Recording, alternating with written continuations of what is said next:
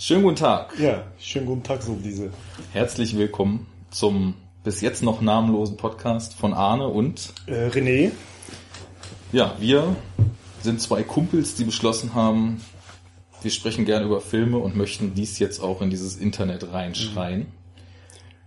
ja, wir können ja vielleicht mal kurz sagen, wie überhaupt die Idee zustande kam. Das wäre vielleicht Äh, mal ganz gut, ja.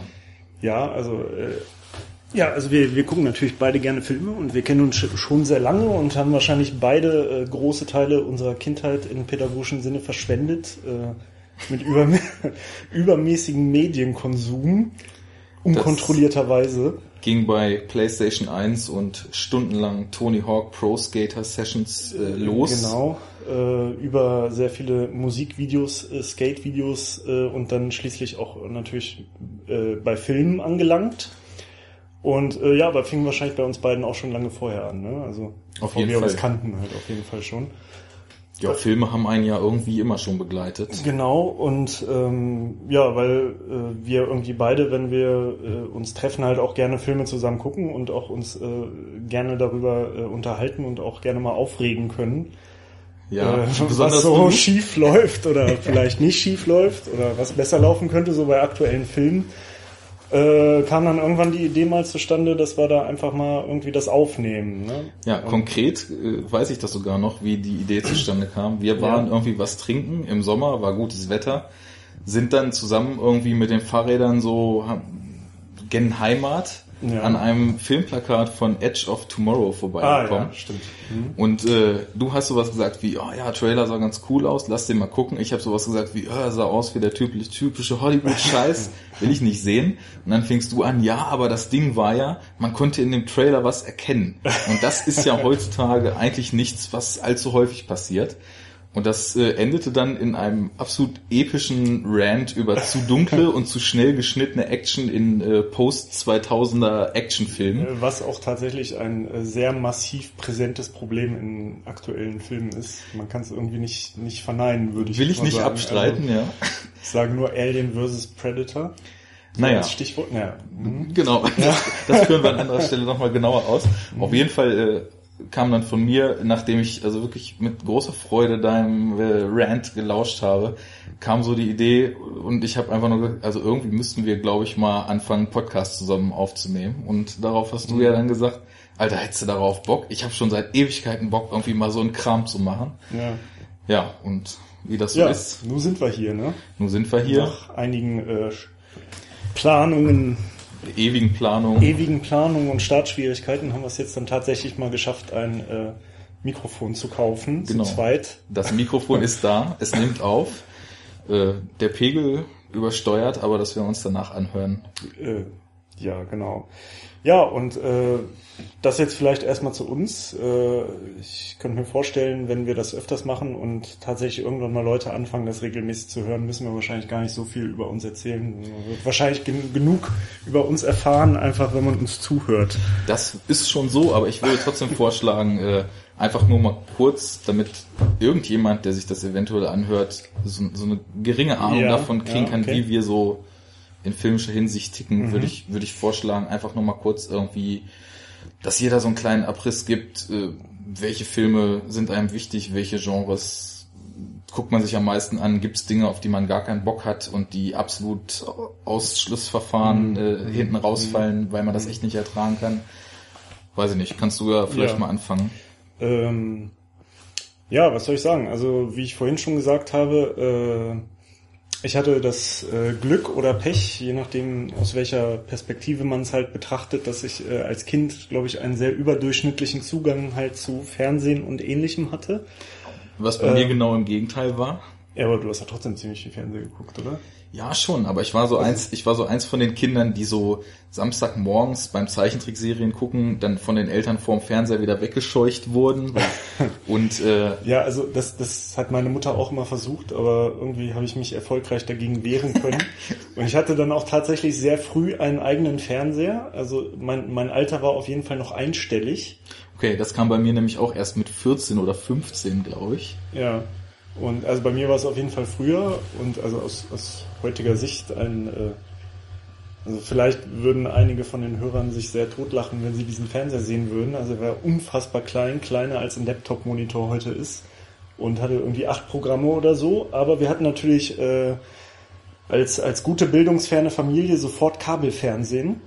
Und äh, es hat halt gereicht, um äh, sehr viel äh, Filme dann zu gucken, die ja dann auch eigentlich erst durchs Privatfernsehen so in, in Deutschland in, im Fernsehen so ankamen. Vielleicht sollten wir noch mal kurz äh, dazu sagen, um welche Epoche es sich dabei handelt. Ja, also es handelt sich so um die späten 80er Jahre bis frühen 90er Jahre. Also wir sind, nee, wir sind nicht derselbe Jahrgang, ne? Nee, ganz knapp. Ich, ich bin 82er Jahrgang, Ja, Ende 83. 82, genau. Also wir sind jetzt so beide an, haben die 30 dann doch erreicht schon mittlerweile Mhm, und, und teilweise hinter uns gelassen, ja. Ähm, ja, und äh, bei mir fing, fing diese Sozialisierung halt da in der Zeit ungefähr an. Ähm, das war das eine, also wie gesagt, dass ich tatsächlich äh, wahrscheinlich schon überdurchschnittlich viel Zugang einfach dazu hatte und auch zum Beispiel ähm, mein Vater sehr gerne Filme geguckt hat und äh, das hat auf jeden Fall auch so meinen Geschmack ein bisschen beeinflusst, weil viele Filme dann immer auf, äh, also Achtung, äh, falls ihr das Wort nicht kennt, VHS.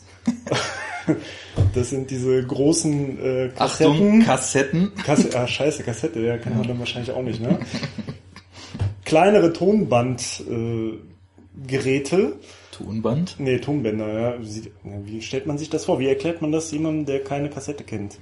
Ähm, also das sind so zwei CDs nebeneinander geschraubt und dann ist da so ein Gummiband drum und wenn man das dann in so eine große Kiste reingeschoben hat, dann konnte das Dann- auf dann Fernsehern, kam ein die ein 300 Zehntel, ein Zehntel der Größe der heutigen haben, konnte man dann äh, Bilder sehen, die häufig nicht mehr als solche zu erkennen waren Vor oder allem, nur wenn sie mit schon tausendmal aus dem Fernsehen aufgenommen wurden. genau und überspielt sechsmal überspielt, aber mit viel Ja. Vorstellungskraft konnte man dann Genau. tatsächlich Filme sehen. Also das hat natürlich das Filmvergnügen damals nicht getrübt.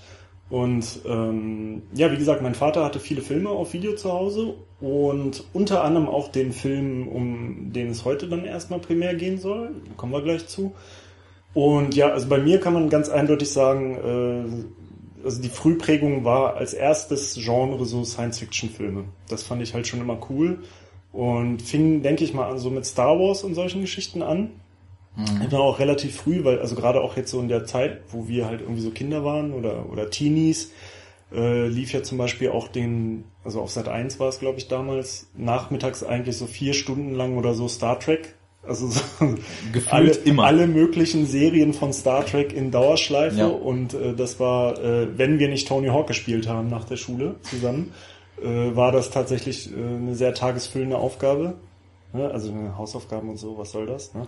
Und Klar. äh, ja, äh, das hat eindeutig meinen Geschmack geprägt und hat sich dann ein bisschen präzisiert äh, zur heutigen Zeit. Also wenn ich ein Genre benennen müsste, das mir halt am besten gefällt, ist es natürlich Science Fiction und vor allem auch, ja, äh, jetzt so akademisch gesprochen, dystopische Zukunftsvisionen. Ne? Also äh, Filme, die halt eine, eine Zukunftsvision haben, die jetzt wahrscheinlich eher nicht so positiv ist. Ne? Also so negative Tendenzen unserer Gesellschaft, wenn es ein gut gemachter Film ist, äh, ja, halt so weitergedacht ne? und kon konsequent gedacht und ähm, in so einem meistens sehr beklemmenden Zukunftsszenario wird das dann dargestellt und ja, das ist, denke ich mal, so mein, mein Lieblingsgenre. Ähm, ja, und davon dann abgeleitet, also natürlich halt auch jetzt so ganz klassisch, was, was gucken halt Jungs gerne, ne? Also Actionfilme geht auch, geht natürlich auch immer. Jetzt wird natürlich die Genderfront schon an die Decke springen. Was gucken Jungs gerne? Ne? Äh, oder zumindest Jungs in dem Alter, also da hat man sich dann wahrscheinlich noch nicht so davon abgehoben. Damals war das ja auch alles viel, viel schwarz und weiß. Genau, da, da, da genau. ging das noch sowas zu Genau. sagen. Äh, ja, komischerweise kann man es heute teilweise immer noch so sagen. Das ist halt Prägung, ne? Aber ja, genau, also da hat, hat die Reise angefangen, aber über die Jahre äh, habe ich mich dann natürlich auch allen anderen äh, Genres und Serien und so weiter geöffnet und also da würde aber, würde ich jetzt so sagen, mein, mein Herzblut dranhängen, ne? an so Science-Fiction-Filmen gerne mit, mit düsteren Zukunftsvisionen. Und so. Ja, klar. das erstmal dazu. Gut, dann äh, schließe ich mich einfach mal an. Also bei mir, wenn ich so zurückdenke, war es eigentlich auch so, dass so die ersten wirklich bewussten Filmkontakte, dass ich gehöre, wie gesagt, nicht zu der Generation, die schnell Kabelfernsehen hatte, die schnellen Videorekorder hatte und äh, die insofern, also gleich trotz geringem Alter einen unbeschränkten Zugriff auf Filme, die vielleicht auch noch gar nicht für das Alter gedacht sind, eigentlich, äh, zumindest laut unserer deutschen Institution FSK. Deswegen wurden sie auch nur leicht geschnitten im Fernsehen. Ja, im Fernsehen läuft ja sowieso das meiste leicht geschnitten, aber das ist auch nochmal ein anderes Thema.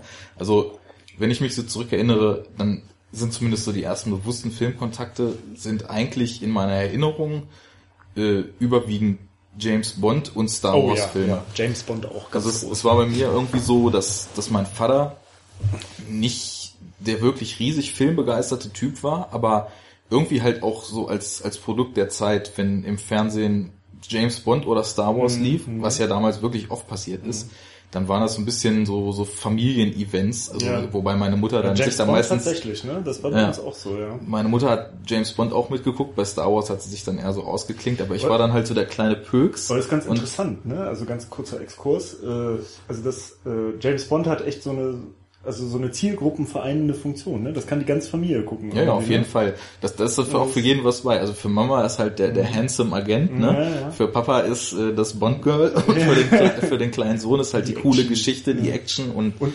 kurz bester Bond. Wer ist der beste Bond-Darsteller? Also für mich ja irgendwie Sean Connery.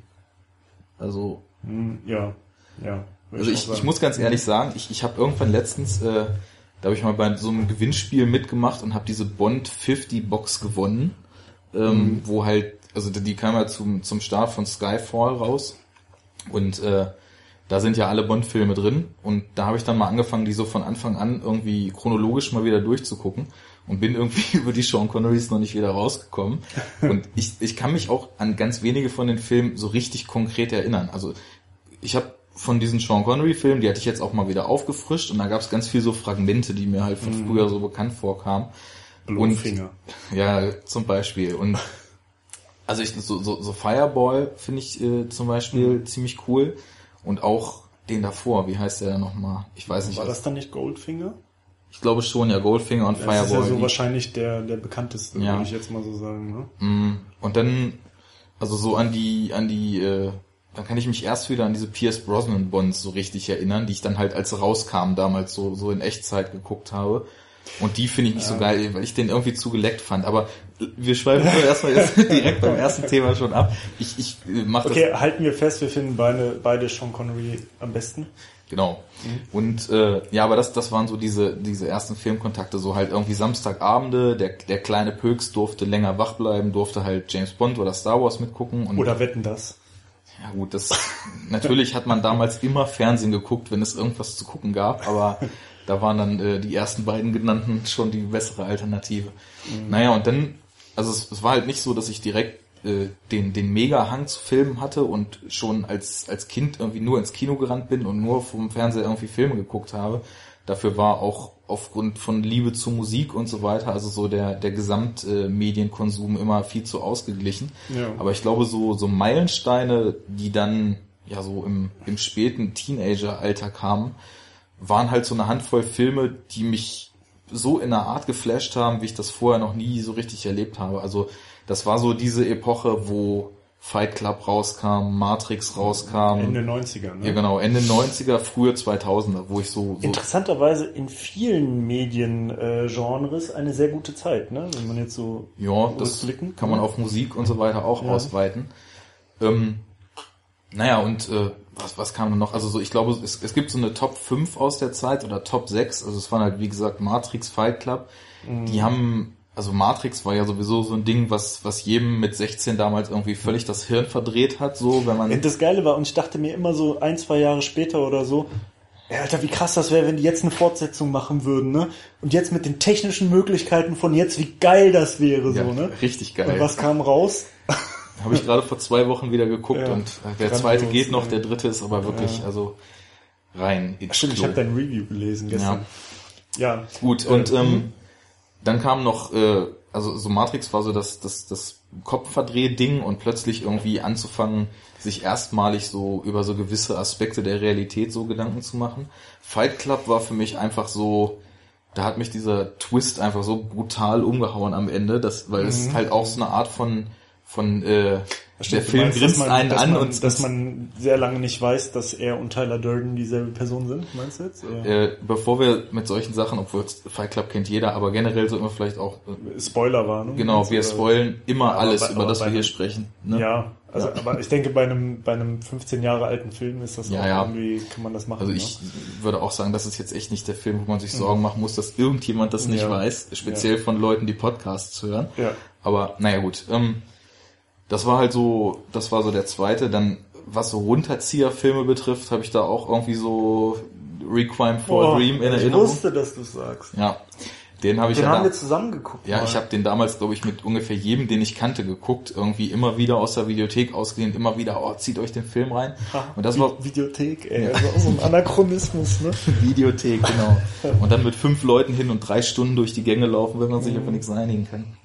Ja, und das, das war halt so ein Film, wo ich halt auch gemerkt habe, oder wo ich so rückwirkend betrachtet, glaube ich, das verorten kann, dass es, dass ich auch total äh, Gefallen dran finde, wenn, wenn Filme halt nicht nur coole Geschichten erzählen, sondern auch visuell irgendwie verspielt, High-End-mäßig gemacht sind. Also ich meine, das, das ist ja so eine Sache, oft wird ja solchen Filmen auch irgendwie immer Werbeclip-Ästhetik vorgeworfen. Ja. Also das sind ja dann immer so die Leute, die, die behaupten, das wäre Style over Substance und da würde dann äh, eigentlich nur vertuscht, dass man gar nicht so richtig was Das ist auch so ein bisschen will. wie so in so Musikvideos, ne? Ja, ja, genau. Aber das, aber sowas wie Darren Aronofsky, Requiem for a Dream oder auch, wo wir gerade bei Fight Club waren, die Fincher-Filme, die sind halt auch immer unter einem visu audiovisuellen Aspekt total großartig. Und das ist, glaube ich, für mich so, ja, der, der perfekte Film. Eine coole Story, die, die einfach aber auch in so eine Audiovisualität eingebettet ist. Ja, und dann vielleicht noch, äh, also das höre ich da jetzt so raus, ähm, also wenn vielleicht auch so Erwartungen nicht so erfüllt werden oder, oder so auf den Kopf gestellt werden oder Das so. ähm, ist sowieso das Schönste. ne, also, also- ich meine, ich habe auch nichts gegen äh, straighte Filme, die im Endeffekt vorhersehbar, aber gut gemacht sind. Gar kein Ding. was Also es tatsächlich auch äh, immer seltener gibt. ja, aber also so gerade so Genrefilme irgendwie, da erwartet man ja nicht den großen Wurf, aber wenn die halt kompetent in Szene gesetzt sind, Ja, es muss halt in sich stimmig sein. Ne? Genau. Naja, und äh, gut, das, das war aber dann noch so einer äh, aus der Generation. Dann hat mich damals Cube völlig weggeflasht. Oh ja. Weil das, das war irgendwie so, also da, da habe ich erstmalig mir dann auch irgendwie so übers Filme machen so ein bisschen Gedanken gemacht und war halt völlig äh, beeindruckt, wie man mit so absolut minimalsten Mitteln, also von dieser kleinen animierten Sequenz zwischendrin mal abgesehen, spielen die da ja nur in diesem bunt beleuchteten Raum und haben halt so ein paar äh, Splatter-Effekte zwischendurch halt mit drin. Ja, Und- aber, aber ich finde das, also ich finde der Film sieht trotzdem, äh, also trotzdem sehr, sehr hochwertig produziert aus, auch wenn es jetzt nicht so Special Effects gibt und so, aber es wirkt halt, also du siehst das nicht, dass es anscheinend wenig dafür gab oder, oder Ja. ähm, dass es irgendwie, es wirkt halt trotzdem sehr hochwertig gemacht Also optisch. zumindest in Erinnerung, weil den habe ich damals halt auch sehr oft geguckt, aber seitdem auch nicht mehr gesehen. Ich ja. weiß nicht, wie man sich, wenn man sich den jetzt heute, ich nehme mal an, gibt es gar nicht, aber den auf Blu-ray irgendwie angucken ja, würde, das, dann das, das letzte, wo ich mich dran erinnere, sind halt die Fortsetzungen und die waren, glaube ich, sehr durchwachsen, wie so oft. ja, ja, gleiche Idee, noch krasser, noch verrückter. Ja, ne? ja, ja, ja, irgendwie. ja aber also das war Das so, waren halt, waren, glaube ich, auch so teilweise so Direct-to-DVD. Glaube Filme, auch, ne? Also- wobei, also ich glaube, der erste, der, der kam ja hier auch in, in Deutschland erst Jahre, das ist ja ein kanadischer Film, und ich glaube, der kam erst drei oder vier Jahre, nachdem er dort irgendwie gedreht und veröffentlicht wurde, in Deutschland überhaupt raus. Also das war ja auch noch so interessant, dass er zu dem Zeitpunkt, wo wir den hier, keine Ahnung, 2000, 2001 gesehen haben, dass er da eigentlich schon total alt war und Ja. äh, trotzdem irgendwie immer noch auch was so diese Effekte, also wie gesagt, man hat das damals auf 50 Zentimeter Röhrenfernsehern von Video geguckt, aber für damalige Verhältnisse sah es halt super aus. Ja. Ja, und jetzt muss ich nochmal überlegen, Starker Film. ob ja. es noch irgendwas gab, was mich da irgendwie so geprägt hat, dass ich, dass ich dann so langsam den Braten gerochen habe, dass, dass man vielleicht irgendwie von Filmen also auch so richtig mitgenommen werden kann. Weil die Jahre vorher bin ich halt auch immer mal ins Kino gegangen, habe immer mal einen Film geguckt, war auch öfter in meiner Videothek, habe irgendwas ausgeliehen, aber da ging das dann erst so los. Und ich weiß nicht, in den letzten Jahren, äh, also speziell dadurch, dass man ja nun im Gegensatz zu 1999, wo ja Internet gerade losging, einfach mittlerweile total viele Möglichkeiten hat, irgendwie interessante Filme sich rauszusuchen, die in irgendeine Richtung gehen, wo man so gerade Lust drauf hat und äh, Ja. auch die Beschaffung ja im, im Vergleich zu früher Ja, überhaupt kein es ist Problem nicht mehr so, mehr dass ist. das, dass das Angebot quasi bestimmt, was man guckt, so, Genau. ne? weil man früher nur so ein, zwei Kanäle hatte, Genau, Videothek und Fernsehen und auch das hat nicht alles abgedeckt. Ne? ja. Ja. Naja, aber so bin ich, glaube ich, damals so vor, vor 15 Jahren dann ungefähr auf den Trichter gekommen, wirklich aus Filmen was zu ziehen und in letzter Zeit auch vor allem dadurch, dass ich halt Spaß dran gefunden habe, auch äh, über Filme so ein bisschen zu schreiben, nachdem ich sie mir angeguckt habe, äh, auch mir verstärkt darüber Gedanken zu machen, was eigentlich in den Filmen auch drinsteckt, nicht nur einfach zur Unterhaltung was zu gucken, sondern sich schon irgendwie Gedanken zu machen, welche Themen irgendwie da transportiert werden sollen und Ja, vielleicht auch einfach so, also so ein Film als auch als als Kunstform zu sehen, ne? Und Ja, auf jeden auch, Fall. Äh, als das zu respektieren so. Also das machen ja auch viele Menschen nicht.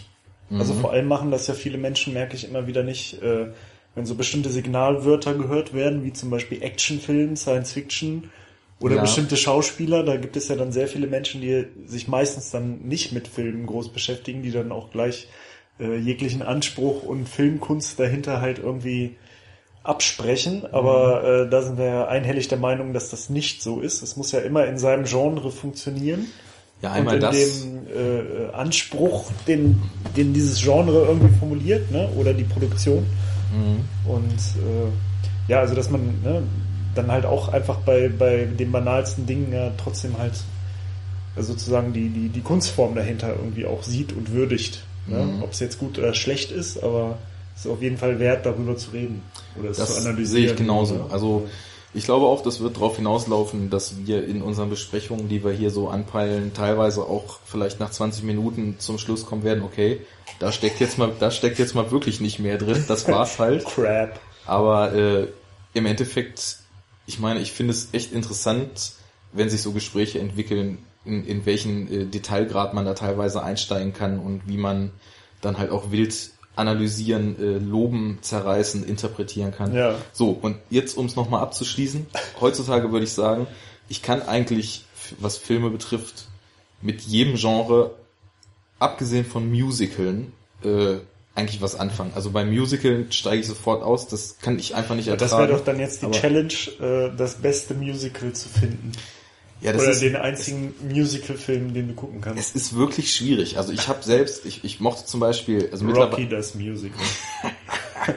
genau, ich mochte äh, zum Beispiel, also echt früher zum Beispiel Tim Burton super gerne, das äh, hat, er- hat er Musical Ja, ja, das App gerade so ein bisschen ab, weil ich finde, dass der sich eigentlich nur noch wiederholt, aber der hat ja diesen Sweeney Todd gedreht, ne? Ja. Und da bin ich dann auch so rein, oh cool, äh, sah gut aus und äh, weiß nicht, das, das war halt die Zeit, wo Johnny Depp und Helena Bonham Carter in einem Tim Burton Film irgendwie er- erst zum waren. dritten Mal und nicht zum zehnten Mal irgendwie umgesetzt wurde.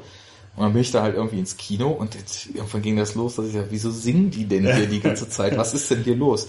Und es war wirklich fast das einzige Mal in meiner gesamten so äh, Filmfreund-Laufbahn, dass ich überlegt habe, ob ich aus dem Kino gehe, weil ich das nicht ertragen konnte. Und das ist total kontrovers, weil ich, ich liebe ja Musik und auch ganz viele verschiedene Ja. Facetten von Musik, aber ich konnte es irgendwie nicht Also ich, ertragen. ich habe noch nie drüber nachgedacht so richtig, aber jetzt, wo du sagst, muss ich glaube ich ein bisschen d'accord gehen damit, Ja. so, weil irgendwie, dann wird dir ja wahrscheinlich auch richtig gut gefallen haben, Moulin Rouge. Den habe ich nicht gesehen. Den, Also, äh, den, den habe ich nämlich im Kino gesehen, weil äh, äh, ja, muss eine Frau im Spiel gewesen sein. Also und die wahrscheinlich Genderfront geht wieder an die Decke. äh, ja, äh, jedenfalls, ähm, da wurde ich mal mitgeschleppt und äh, ich hatte ein ähnliches Gefühl. Also ich fand es einfach nur anstrengend Mhm. und auch nicht enden wollend. So, ne? Und ich glaube, bei beiden Filmen ist das so, wenn man sich den jetzt ohne Ton angucken würde, dann sehen die beiden Filme, glaube ich, total toll aus. Also ich meine, Sweeney Todd. Ja gut, das ist ja bei Tim Burton eigentlich immer so. ja, ne? Sweeney Todd sah Ja. super aus und Moulin Rouge ist der, ist das Bess Lerman oder wer hat den gemacht? Weißt du das? Naja, ist auch egal. Ich weiß nur, dass Ewan McGregor und äh, Nicole Kidman mitgespielt haben. Ja. Äh, Nicole Kidman, ja? Doch, Nicole Kidman, glaube ich. Naja, also auf jeden Fall äh, Musicals würde ich äh, sagen, das ist echt nicht so mein Ding und ich war auch nie so der große Western-Fan und ich versuche mich gerade so Ja. über die über die Italo-Schiene äh, den den Western so langsam zu nähern. Also ich so zum Beispiel habe ich letztens dann mal so ganz bewusst irgendwie mal die Dollar-Trilogie angeguckt, Mhm. wo ich gerade den Film, den alle am besten fanden, irgendwie am wenigsten mochte, aber so die ersten beiden Teile echt cool fand. Also und ja, also da geht's mir ähnlich. Also da bin ich auch nie reingekommen, weil ich glaube auch gerade so als Kind oder noch Teenager und so hatte ich hatte ich irgendwie nicht die Geduld für so einen Film, weil ja. die sind ja halt tatsächlich über weite Strecken so sehr sehr ruhig und äh, da geschieht ja dann ganz viel über so Bildsprache und so, ne? Ja. Und, und passiert halt über nicht so Epik viel, halt, ne? Genau. Und da passiert halt jetzt ak akut oft nicht so viel auf dem Bildschirm. Äh, mhm. Aber äh, da würde ich halt auch sagen, also das habe ich mir auch schon oft überlegt, das ist halt so ein Genre, das natürlich halt auch so äh, äh, ja, also so groß irgendwo ist und auch von vielen so hoch gehalten wird und auch von vielen Menschen, die sich halt viel professionell mit, mit Filmen mhm. und so mhm. beschäftigen, ja, also ja. Ganz klar so eine Sache ist, die eine gewisse Würdigung in der, in der Analyse erfahren hat, äh, dass man es eigentlich mal machen könnte, dass man sich das nochmal ein bisschen reinzieht. Das Einzige, was ich wirklich ernsthaft mal geguckt habe, war Spiel mir das Lied vom Tod, ganz plakativ, was ja dann wahrscheinlich auch das bekannteste ist. Ja. Äh, aber halt auch äh, kracher Film, ne? Also und gerade äh, ne, da schon den Eindruck gehabt, dass also gerade diese diese Bildsprache und Musik halt vor allem auch. Ja, das war ja bei Leone sowieso spielen, ein, ne? großer ein großer Faktor. Und die Musik ist ja glaube ich von diesem en Enrico Morricone heißt mhm. der glaube ich. Das ist ja irgendwie auch so, glaube ich, ganz viele Western-Filme. Morricone die ne? Ikone. Also der hat echt, der hat alles äh, eigentlich gemacht. Also ich habe jetzt letztens gerade gehört, dass der irgendwie auf einer Konzerttour war und der hat ja irgendwie, also wie gesagt, von diesen Leone-Western und so viele Filme mit Soundtracks versehen, die halt alle einen, riesengroßen Status haben, dass äh, der auf Tour jetzt war mit dem Orchester und da quasi irgendwie so, so Medleys aus seinen, seinen ja. größten Score-Stücken ja. gespielt hat. Ja. Und da haben die Karten halt irgendwie 110 Euro gekostet, weil er einfach so geliebt ist weltweit so in der, in der äh, Film, äh, ja, nicht Branche, also unter allen Leuten, die irgendwie mit Film zu tun haben. Naja, gut, also Mir das Lied vom Tod war auch so ein Ding, was ich früh gesehen habe, aber das ist so lang her. Ich kann mich nur noch halt so an diese ikonischen ersten 15 Minuten irgendwie erinnern. Ja. Also mit dieser knarzenden, mit diesem knarzenden Holz und dem Wind ja. und ich weiß ja, gar nicht, also ob das der, Tumbleweed also auch meine, noch durchgeht. aber also mein, meine prägende Erinnerung ist tatsächlich halt auch, also, also das erste, was mir einfällt, ist halt die Akustik. Also es ist so ein Akustikerlebnis, finde ich, der Film. So, äh, Ne, und diese Kombination aus, aus, aus so, so epischen Bildern, wenig akuter Handlung, aber ganz episch großer Musik, äh, funktioniert halt. Wie auch bei einem von uns sehr geliebten Schwarzenegger-Film, äh, der mit Barbaren zu tun hat, beispielsweise. Das finde ich auch ein sehr gutes Beispiel für das gleiche, für die gleiche Thematik. Äh, ja, und das ist halt das, was mir im äh, Kopf geblieben ist. Naja, jetzt sind wir, jetzt haben wir ja nur eine halbe Stunde schon fast äh, Einführung gemacht. Ne? Ich überlege gerade, ob wir tatsächlich jetzt irgendwie anfangen mit dem Film oder ob wir sagen, das war jetzt unsere Nullnummer und äh, auf Stopp drücken und nochmal aufnehmen. Aber komm. Ne, ja, wir, wir können das an. ja jetzt einfach durchziehen. Ne? Alles klar. Ähm, ja, worum geht's heute? Äh, also ein Film, also, also tatsächlich einer der ersten Filme, die ich so bewusst gesehen habe, auch in diesem Action-Genre und auch sehr, sehr früh, weil der halt bei uns zu Hause rumflog. Äh, also definitiv zu früh aus heutiger Sicht, weil, weil der Film halt teilweise schon harter Tobak ist. Ähm, ja, äh, der, der Klassiker, was dystopische Science-Fiction-Zukunftsvisionen angeht, äh, Arnold Schwarzenegger, Terminator. Terminator. Ja. Richtig gut. Richtig gut. Ja, das, das trifft's. Also, ich habe den erst viel später als den zweiten gesehen, weil, ja, weiß ich nicht, wie gesagt, bei mir war das damals mit der Zugänglichkeit nicht so einfach und ja. irgendwann habe ich dann den zweiten gesehen und auch mehrfach gesehen, hatte den dann der auch, auch Videokassette. Ja, und ich dachte auch immer, aufgrund so dieser Bindung, die ich so zu dem zweiten habe, dass ich den lieber mag, aber ich glaube mittlerweile, dass ich sie ungefähr gleich gern mag, aber den ersten irgendwie noch mehr respektiere, weil, wie wir später ja auch äh, noch besprechen werden, der halt wirklich so von, von null auf irgendwie hochgezogen ja, wurde. Also es ist, ist wahrscheinlich irgendwie in dem Sinne die, die größere filmische Leistung, weil, äh, weil halt noch kein Ruf da war, kein Riesenbudget. Ähm, äh, und trotzdem halt äh, ähnliches erzielt wurde wie dann in dem zweiten Film, nur halt auf krasserer Weise sozusagen. Ne? Ja. Ähm, ja, Terminator, wer hat ihn gedreht? Äh, James Cameron. Genau. Groß, einer, einer der ganz großen Regisseure in Hollywood. Ja, wenn man nach. Zahlen geht, ist es ja der größte, weil er ja also von Einspielergebnissen äh, sogar zweimal den erfolgreichsten Film zu dem Zeitpunkt aller Zeiten gedreht hat. Das hat er ja mit Also einmal dann Titanic gerissen. Avatar oder Ja, Avatar und Titanic. Genau, Titanic war damals schon äh, der der erfolgreichste Übrigens, Film. interessanterweise habe ich nie gesehen. Titanic habe ich auch nie gesehen. Tatsächlich, ich, ich, wollte, ich wollte den immer gucken. Äh, Ich wollte auch mal ins Kino gehen deswegen und so, aber ich habe es irgendwie verreilt, weil mich das Grundthema nicht gereizt hat. Aber ich glaube, damals war mir auch gar nicht klar, dass das derselbe Regisseur wie Terminator ist. Dann hätte ich es natürlich sofort geguckt.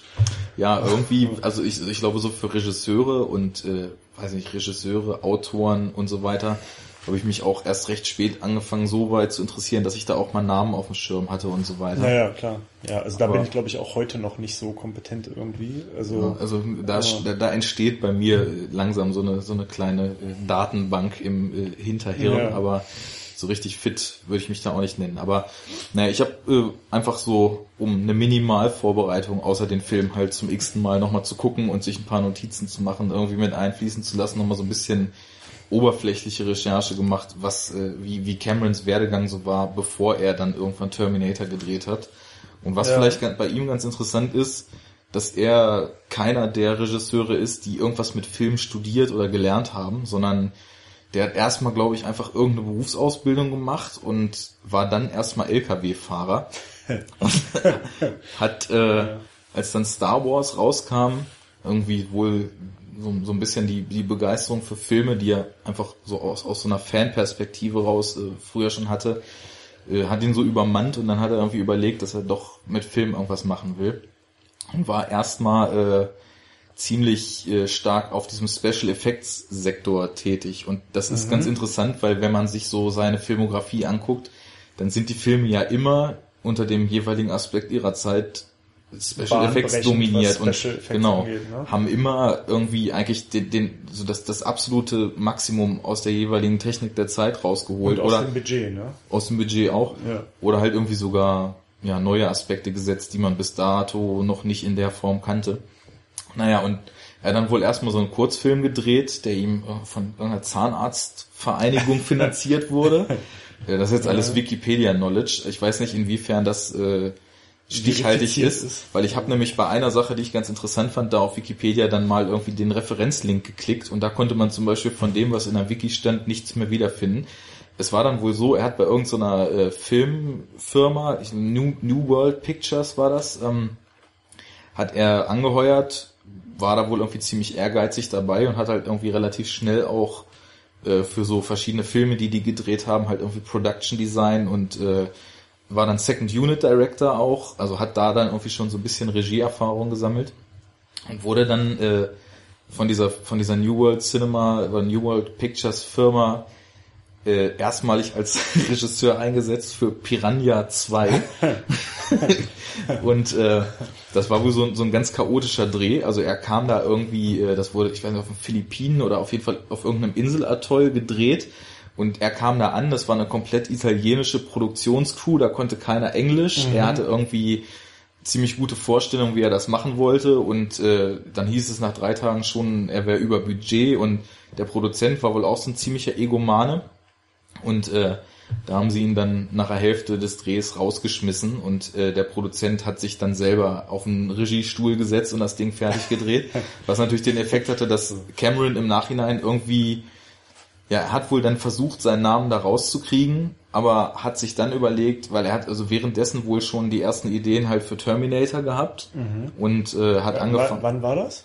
Also der, der Piranha-Film, das war glaube ich 79. Ah, nee, warte mal, da Nee, steht's doch. 81, genau. 81, 81 ja. hat er das gemacht und ähm, hat da dann halt so die ersten Ideen entwickelt und ähm, irgendeine Produzentin, die er kannte, der hat er das auch vorgelegt und äh, es hat dann aber, also sie fand das gut und im Endeffekt lief es so weit, dass es dann bis 84 gedauert hat, bis er den Film dann halt machen konnte.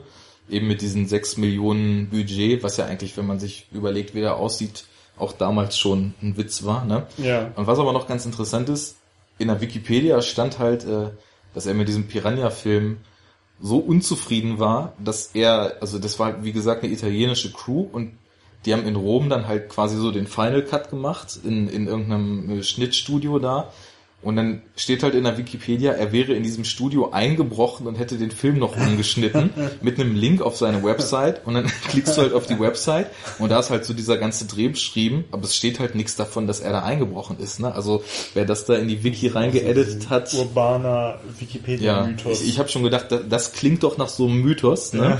Ja. und dachte dann, bevor ich das gleich hier irgendwie so in die Welt rausschreie, äh, lese ich nochmal lieber nach, was damit auf sich hat. Und das schien dann also ein Hoax zu sein. Mhm. Naja, auf jeden Fall hat er dann also ein Jahr später, 82, dieses Terminator äh, Dreh, Drehbuch fertig gehabt und hat wohl irgendwie erstmal äh, eine, ich glaube, ich weiß nicht, genau, diese Produzentin, mit der konnte er wohl irgendwie gut, die hat auch später geheiratet, ich weiß jetzt nicht mehr, wie sie hieß. Ähm, und der hat das quasi so unter der, unter der Bedingung, dass er dann die Regie machen darf hat er dann für einen Dollar das Skript verkauft und äh, von Terminator. Ja, genau. Also das sollte einfach nur so ein Deal sein, damit sowas nicht mehr passiert wie bei seinem so, ersten also Film. Damit er die künstlerische das, Kontrolle Genau, also dass er zumindest was die Regie betraf, äh, mhm. da also volle Kontrolle hatte. Ja. Ja, und dann haben sie den gedreht und 84 ist er dann ins Kino gekommen und äh, da gibt's ja auch, das habe ich auch mal gesehen, äh, es gibt irgend so eine Art von Buchvorlage, also nicht direkt eine Buchvorlage, aber äh, irgendjemand hat mal so ein Science-Fiction-Buch geschrieben und der hat sich dann auf den Plan gemeldet, als Terminator rauskam und meinte, äh, die Geschichte wäre geklaut. Mhm. Da habe ich mal so ein Review gesehen bei YouTube äh, über Terminator und ähm, da haben dann irgendwelche Internet-Nerds das dann halt so näher untersucht und auch tatsächlich wohl sehr viele Parallelen äh, gefunden, aber ja. Weiß man nicht, was dran ist. Also da habe ich auch noch was äh, aufgeschnappt, was halt auch wieder so ein bisschen nach ja irgendwie so einem, so einem schönen Boxquote für eine DVD-Hülle oder so klingt, dass Cameron halt so heute sagt, äh, die Idee zu Terminator mit diesen mit diesen Stahlfiguren, äh, die so menschenartig aussehen, wäre ihm in einem Albtraum ja, gekommen. Ja, genau, genau, mhm. genau. Das habe ich auch gelesen. Mhm. Ja, das äh, weiß man, so klingt halt immer schön sowas, ne? Ja, ja. Aber wo die Idee nur noch immer, immer gut erzählen genau, ja. wo die Idee nur noch immer herkam, äh, festhalten müssen wir, dass er da einfach, es war ja sein eigentliches Regiedebüt, kann man sagen, und er hatte echt nicht viel Geld dafür und er hat einen mordsmäßigen Film runtergerissen. Ja. Und äh, ja. kann man nicht anders sagen. Also Vielleicht hangeln wir uns einfach mal so ein bisschen äh, durch den Film. Also wie vorhin schon gesagt, wir äh, besprechen hier komplett, was da passiert. Der Film ist noch wesentlich älter als Fight Club und wer den nicht kennt, sollte sowieso äh, den Film nachholen, bevor er sich Unbedingt, irgendwas darüber ja. anhört. Und äh, also ich meine, es ist halt eigentlich, finde ich, auch ein Film, also ob man da nur die Handlung kennt oder nicht, der wirkt atmosphärisch so stark, dass ja. man sowieso sehen muss und nicht wissen ja. muss, was da das, passiert. Also das war zum Beispiel auch das, was mich geschockt hat, als, als äh, geschockt hat, als ich den dann das erste Mal gesehen habe, so als Kind. Und ich, ich weiß jetzt nicht, wie alt ich genau war, aber so unter zehn, würde ich mal sagen. Und schon diese Eingangsszene, ähm, die spielt ja halt in dieser fiktiven Zukunft.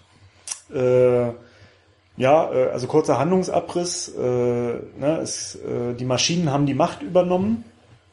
Ähm, Wodurch denn? Ja, durch ein allgegenwärtiges Computerverteidigungssystem, das Ende der 90er Jahre entwickelt wurde. Äh, oder nee, es war nicht Ende der 90er Jahre, noch ein bisschen früher, also so zu kalten Kriegzeiten. Und ähm, das war dann halt ein System, das sozusagen äh, die, die Verteidigung der USA übernehmen sollte und äh, den gesamten Westen damals, wenn ich mich jetzt nicht irre, also ich bin mir nicht gerade ganz sicher, ob es noch wirklich zu kalten Zeit, äh, kalten Kriegzeiten spielt oder danach, aber auf jeden Fall war es halt ein, ein, ein riesen Computernetzwerk mit einer neuen Form von künstlicher Intelligenz, das dann letztendlich die ganze Kontrolle über ähm, ja, Atomraketen äh, hatte weltweit an allen möglichen Militärstützpunkten und sozusagen äh, einen Erstschlag äh, machen sollte. Ähm, ja, und äh, in dem kurz kurz nach dem Augenblick, in dem es aktiviert wurde, hat es quasi ein eigenes Bewusstsein entwickelt. Dieses System hieß halt Skynet. Und kurz zwischengefragt, ja. so ausführlich ist das, glaube ich, schon Terminator 2 Knowledge, die man da ja, ja, verbreitet. Ja. Ne? Also ist nur völlig egal dafür, aber genau, ich glaube, also ganz in, in dem ersten Film ist das noch nicht so klar, aber es gab auf jeden Fall, da wird halt nur angedeutet, dass irgendwann dann halt so ein vernetztes Computerverteidigungssystem entwickelt wurde. Das ging äh, online Und dann hat es ein eigenes Bewusstsein entwickelt und hat äh, aufgrund seiner mega krassen Intelligenz halt dann herausgefunden, dass im Grunde genommen die Menschen die, Bedro die Bedrohung sind. Ne? Und dass das Computersystem sein eigenes Überleben nur sichern kann, wenn es quasi die Menschen auslöscht. Und dann hat quasi dieses Computersystem, ja genau, doch, das war nämlich Kalter Krieg, das hat dann nämlich äh, einen, einen massiven Atomschlag gegen äh, die Sowjetunion durchgeführt, mhm. weil es wusste, dass der Gegenschlag dann halt die Amerikaner äh, töten würde oder zerstören würde, äh, vernichten würde. Und ähm, ja, dann äh, setzt halt der Film ein in einer Zukunft, das ist das Jahr 2029 und es gibt halt nicht mehr viele Menschen. Ähm, ja, die, die Maschinen haben sich weiterentwickelt und beherrschen die Welt. Skynet steuert das alles nach wie vor. Und äh, also man hat halt quasi so eine postnukleare äh, Welt, äh, alles zerstört, es gibt keine Infrastruktur mehr, es gibt nur noch wenige Menschen, die halt sozusagen rummarodieren und ein bisschen Widerstand leisten und äh, eigentlich permanent nur auf der Flucht äh, sind und halt wirklich also ein ganz grausames Leben haben. Und das ist halt auch das, was man, was an diesem Film so krass ist, also eigentlich jedes Mal, wenn diese Zukunft gezeigt wird, das passiert zwei, drei Mal in dem Film, da gibt es dann so kurze Einschnitte, äh, also es ist halt wirklich bedrückend. Also es ist wirklich von der Optik, von der Musik, äh, wie das halt gemacht ist, einfach echt, also, also man sitzt davor und denkt so, ey, scheiße, in der Zeit will ich echt nicht leben, so, ne? Also absolut also nicht. Absolut nicht cool, was da passiert irgendwie und richtig krass hoffnungslos, so. Und das ist gleich so das, das erste Bild in dem Das Film. wollte ich nämlich gerade sagen, da wollte ich so ein bisschen ja. reinrudern. So eröffnet der Film ja. Du siehst sofort diese völlige Düsternis, ein völliges Chaos, irgendwelche einem zu dem Zeitpunkt völlig unbekannten ja, Roboterfahrzeuge, Überwachungsmaschinen. So, so, so, ein Flugteil da. Genau, das, das Flugteil fliegt rum. Dann sind, sind diese Aufklärungsteile auf diesen Ketten, die also durch eine Welt fahren, die im Endeffekt wie, wie mit Erde, mit menschlichen Totenköpfen gepflastert ja, ist. Ja, ja. Äh, da gibt's alles ja, im Dunkeln, alles genau, nachts. Gibt's ja diesen beeindruckenden Shot, äh, der ja auch später, wie uns aufgefallen ist, noch, noch öfter auftaucht, wie so ein, so ein oder zwei Totenköpfe so ganz konkret von, von dieser äh, Antriebskette von, von dieser Kette überrollt ja, werden und dann so mhm. zerplatzen und das ist ja auch ein Symbol, was, was in dem Film immer wieder auftaucht, dass immer wieder irgendeine Form von Maschinen, teilweise auch einfach nur Autos, die, die so aus unserer Zeit noch stammen, irgendwelche äh, Dinge überrollen und niederwalzen, ja. die so ein bisschen bildlich so für die Zivilisation stehen. Naja, aber das ist erstmal so der Eröffnungsshot und da bist du halt einfach schon mal phänomenal drin. Das ist sofort, ja. du bist sofort in dieser Zukunft. Ich meine, gut, wir kennen den Film natürlich auch sehr gut und wissen, was uns da erwartet, aber generell. Aber das war auch schon, fand ich, wenn man das zum ersten Mal gesehen hat. Ja, ich kann mich nicht mehr dran erinnern, aber wahrscheinlich noch viel beeindruckender. Weil ja, vor allem so aus den Augen von einem Kind so. Ne? Mhm. Also es war halt so immer an der Grenze zwischen beeindruckend und halt auch echt scary so. Ne? Ja. Äh, weil wie gesagt, also es ist also jetzt aus heutiger Sicht würde ich echt sagen, es ist kein Film für Kinder so, ne? Also mhm. überhaupt ist nicht. Es auch nicht. das also. sollte man schon irgendwie ein bisschen älter sein, wenn man den Film guckt. Und ähm, ja, also der, der, der hat halt eine richtig gewaltige Bildsprache da am Anfang. Ja. Und äh, was mindestens genauso gut unterstützt wird durch die Musik, auch schon am Anfang. Definitiv. Das geht ja dann so in die Eröffnungscredits über. Und ja. was ich halt gleich total stark finde, also du hast ja eben schon äh, relativ ausführlich erzählt, wie das alles gekommen ist, wieso die Zukunft so ist, wie, sie, wie man sie da nun mal sieht. Mhm. Aber du hast halt nicht so eine so eine Billo-Exposition am Anfang. Also da, da werden nee, keine Texttafeln eingeblendet. Man weiß das auch am Anfang ja genau. nicht. Du, also, du bist, du wirst erstmal völlig ins kalte Wasser geschmissen und bist halt erstmal in dieser Zukunft. Du weißt gar nicht, du siehst nur, da flüchten Menschen, sind ja, unter stetiger Bedrohung. Du hast halt die Angabe, dass es die Zukunft ist, glaube genau. ich. Das steht am Anfang irgendwie Los da. Angeles 2029 oder ja. so. Aber du hast keine Ahnung, was passiert ist. Und werden wir später ja auch noch zukommen, wie sich das im Film dann langsam aufrollt, was da eigentlich passiert ist, ist halt auf eine Art und Weise, wie man das leider heute irgendwie überhaupt nicht mehr erzählt, ne? Aber lass uns mal weitergehen erstmal. Also ja. dann. Also wir haben diese super krasse Mucke. Die so ein bisschen äh, Opening Credits dann aufmacht. Ja, mit, mit dem, also mit diesem Hauptscore, den ja halt jeder so kennt, ne? Der, ja, wie soll man das sagen? Also ich fand immer, ich fand immer diese Musik ist halt so eine Mischung aus so industriell also es klingt so immer so ganz industriell. Da sind halt auch so Sounds, die so klingen, als wären sie aus einer Eisenfabrik oder aus irgendwie einer Stahlschmiede oder so. Ja, das ihr- ne? liegt aber, glaube ich, auch daran, dass das auch so von diesen, von diesen kalten 80er-Synths getragen Ja, ja, wird. genau, ne? Und genau. also die, die haben halt auch schon gar nichts Warmes und dieser ganze Film hat eigentlich auch selbst in der, in der Romance, die später noch kurz kommt, hat der irgendwie nichts Warmes. Das ist alles nur durchweg hoffnungslos und Ja. Äh, so, so aus Und Bild die- und Ton. Und die Musik trägt das halt weiter und ist halt auch so ganz minimalistisch, ne? Also sie ist ja, Ja. du hast halt diesen Score und du hast halt während des Films ganz oft gar nicht so richtige ähm, Titel oder so, so, so Themen, sondern ganz oft ja eigentlich auch nur so Geräusche, ne? So bestimmte äh, Ja, so ein bisschen- geräuschartige Hintergründe. Bisschen so. Carpenter-like ist das auch, ne? Ja. Also es ist, ist oft mehr so ein Pulsieren oder Pochen, Ja, was genau. man so im Hintergrund hat. Naja. Dann sind wir, glaube ich, erstmalig in, in der Zeit, wo, also in der, in der Jetztzeit, äh, nicht mehr der Zukunft. Genau, die Jetztzeit war damals halt 80er Jahre, Mhm. Anfang der 80er Jahre. Und sehen halt erstmal, wie mitten auf der Straße plötzlich Lichtblitze aufflammen, blaue. Und dann, ist es Reese oder ist es schon Nee, Schwarzenegger Arnold? zuerst. Ja, Schwarzenegger. Grandioser. Auftritt. Ja, also Also Schwarzenegger in der Blüte seines Lebens, nackt, äh, völlig emotionslos, steigt aus diesem äh, kugelblitzartigen Gebilde hervor, genau. geht, äh, ist auf so einer Art Anhöhe irgendwie. Ähm, dann hat man halt so einen Shot, so von, wo man ihn von hinten sieht und äh, der, der Bildausschnitt wird immer größer.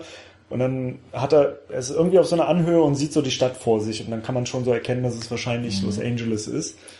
Ja. Ja, dann gibt's erstmal eine nette Konfrontation mit ein paar typischen 80er Jahre Punks, Punks. die natürlich, es geht nicht anders in der Zeit, als erstes sofort ihr Springmesser rausholen und ihn äh, anposen und äh, er will sich irgendwie nur so ein paar Klamotten von denen besorgen, was er dann auch auf recht rabiate Art und Weise tut. Was aber auch interessant ist, ich meine, wir wissen, was da passiert, aber ich habe mich ja auch beim, beim Schauen so ein bisschen in die Situation reinversetzt, wie muss das damals eigentlich gewesen sein, diesen Film zum ersten Mal zu sehen? Also damals, nicht als Kind im, im Fernsehen oder so, sondern wirklich im Kino, neuer Ja. Film, gehen wir rein. Ja.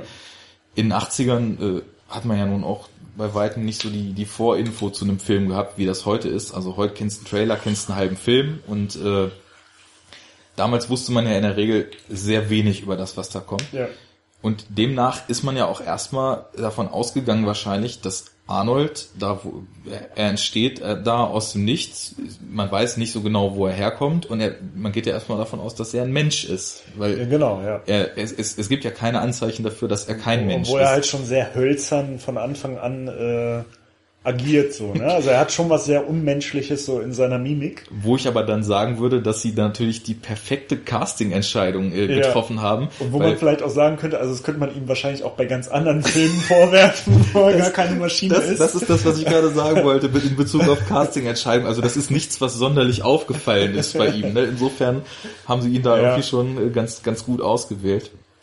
Ja, und dann, äh, nachdem er die dann frisch gemacht hat, kommt ja Reese durch die Zeit. Genau. an- Dann ist man also an einem anderen Ort und hat quasi das gleiche Szenario. Also wieder bildet sich so ein, so ein Lichtkegel, so ein Lichtblitz.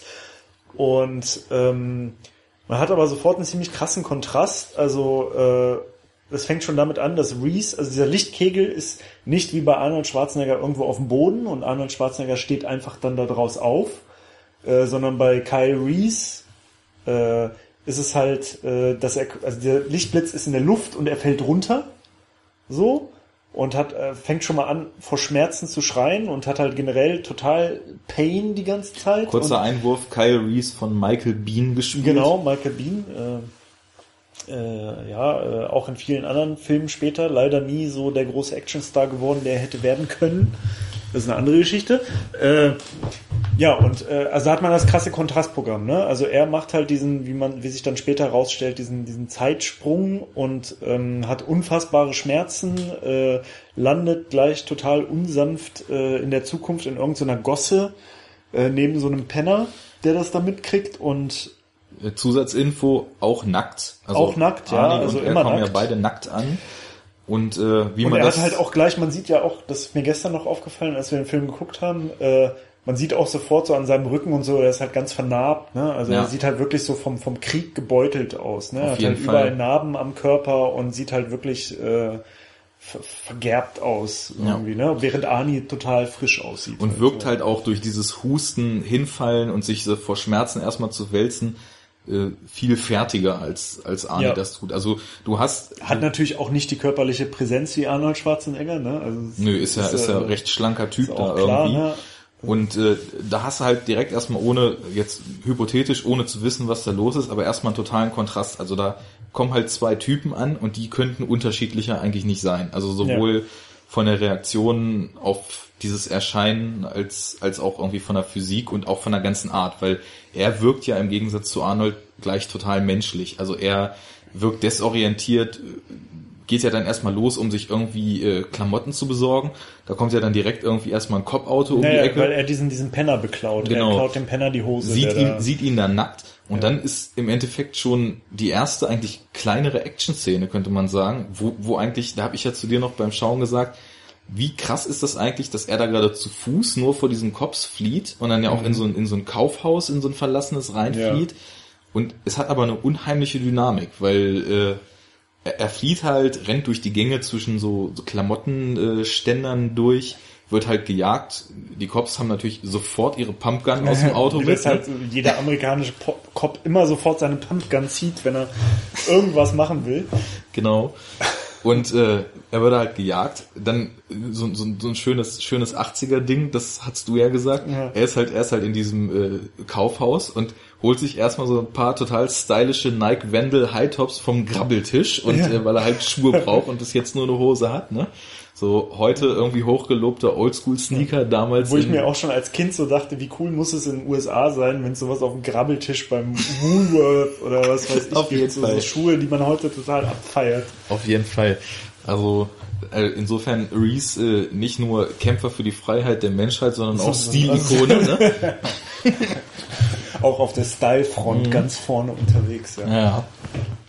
Ja, das ist halt erstmal schon mal so eine so eine kleinere Action-Szene und was man was man halt dazu sagen muss, auch die Zeit, in die er dann nun gereist kommt, also diese 80er Jahre, wirken völlig trostlos. Also er kommt da halt irgendwo in der Beides, Gosse ist an. beides nachts. Es ne, ist sehr Nacht, dunkel, es ist ja. dreckig, es ist versifft, es ist immer nass.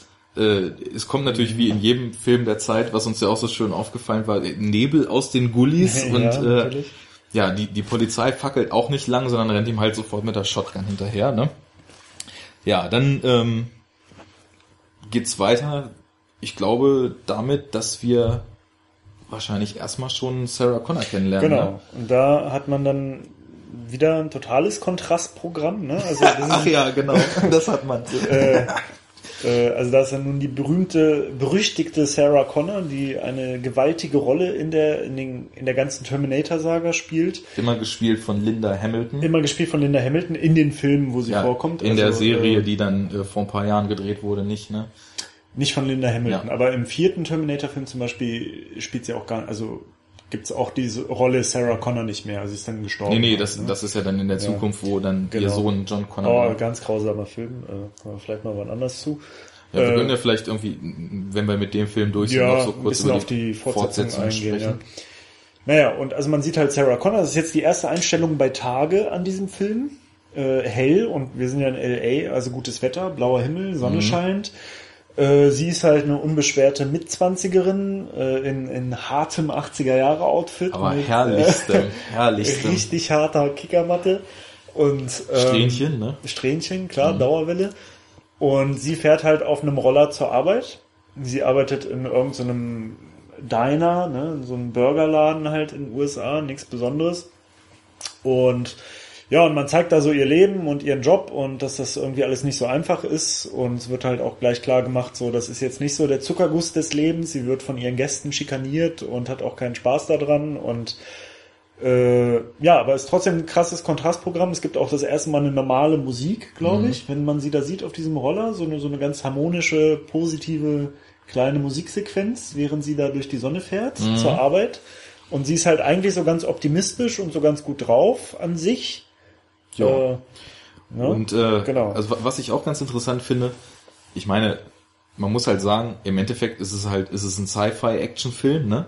Aber er schafft halt so erzählerisch über so, so ganz kleine Dinge irgendwie immer das auf den Punkt zu vermitteln, was er will. Also Ja. das, was du eben zum Beispiel angesprochen hast in dem Diner.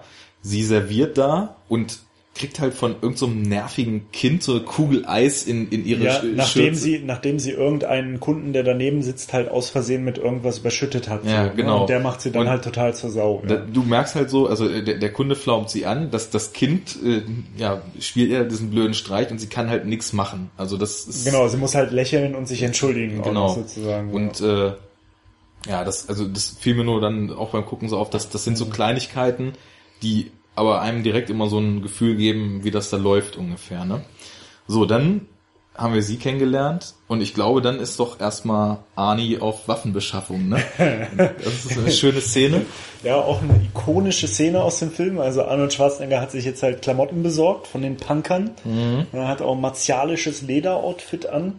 Äh, rollt halt in so einen Waffenladen, die es ja in den USA anscheinend an jeder Ecke gibt. Und, Und halt auch, immer mit schwerem Geschütz Ja, also, ausgestattet. genau, also da sind dann auch nicht so wie wenn man, ich meine, hier gibt es ja auch Waffengeschäfte so, ich war jetzt noch nicht in einem drin so, aber ich kann mir halt nicht vorstellen, dass da so richtig krass halbautomatische Riesenmaschinengewehre und so ein Zeug drin sind. Ja, du kannst dir halt nicht just for fun mal so ein M16 Äh, genau, chartern. äh, in den USA natürlich kein Problem und er geht da rein und ähm, besorgt sich halt erstmal Waffen und hält da einen sehr komischen Dialog mit dem Verkäufer und ja, also sagt halt ganz klar einfach immer nur so die total exakte Bezeichnung von irgendeiner Waffe.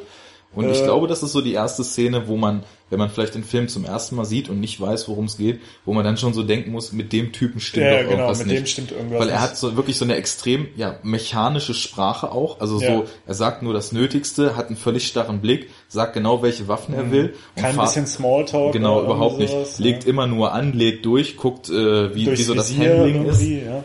Und äh, ich, der Verkäufer sagt ja, glaube ich, noch zu ihm, sie kennen sich aber gut aus oder Ja, so, ja. ne? Sie Und dann sind wohl, äh, sie sind wohl ein, ein Waffenfreund, irgend, so ein Scheiß Ja. halt, ja.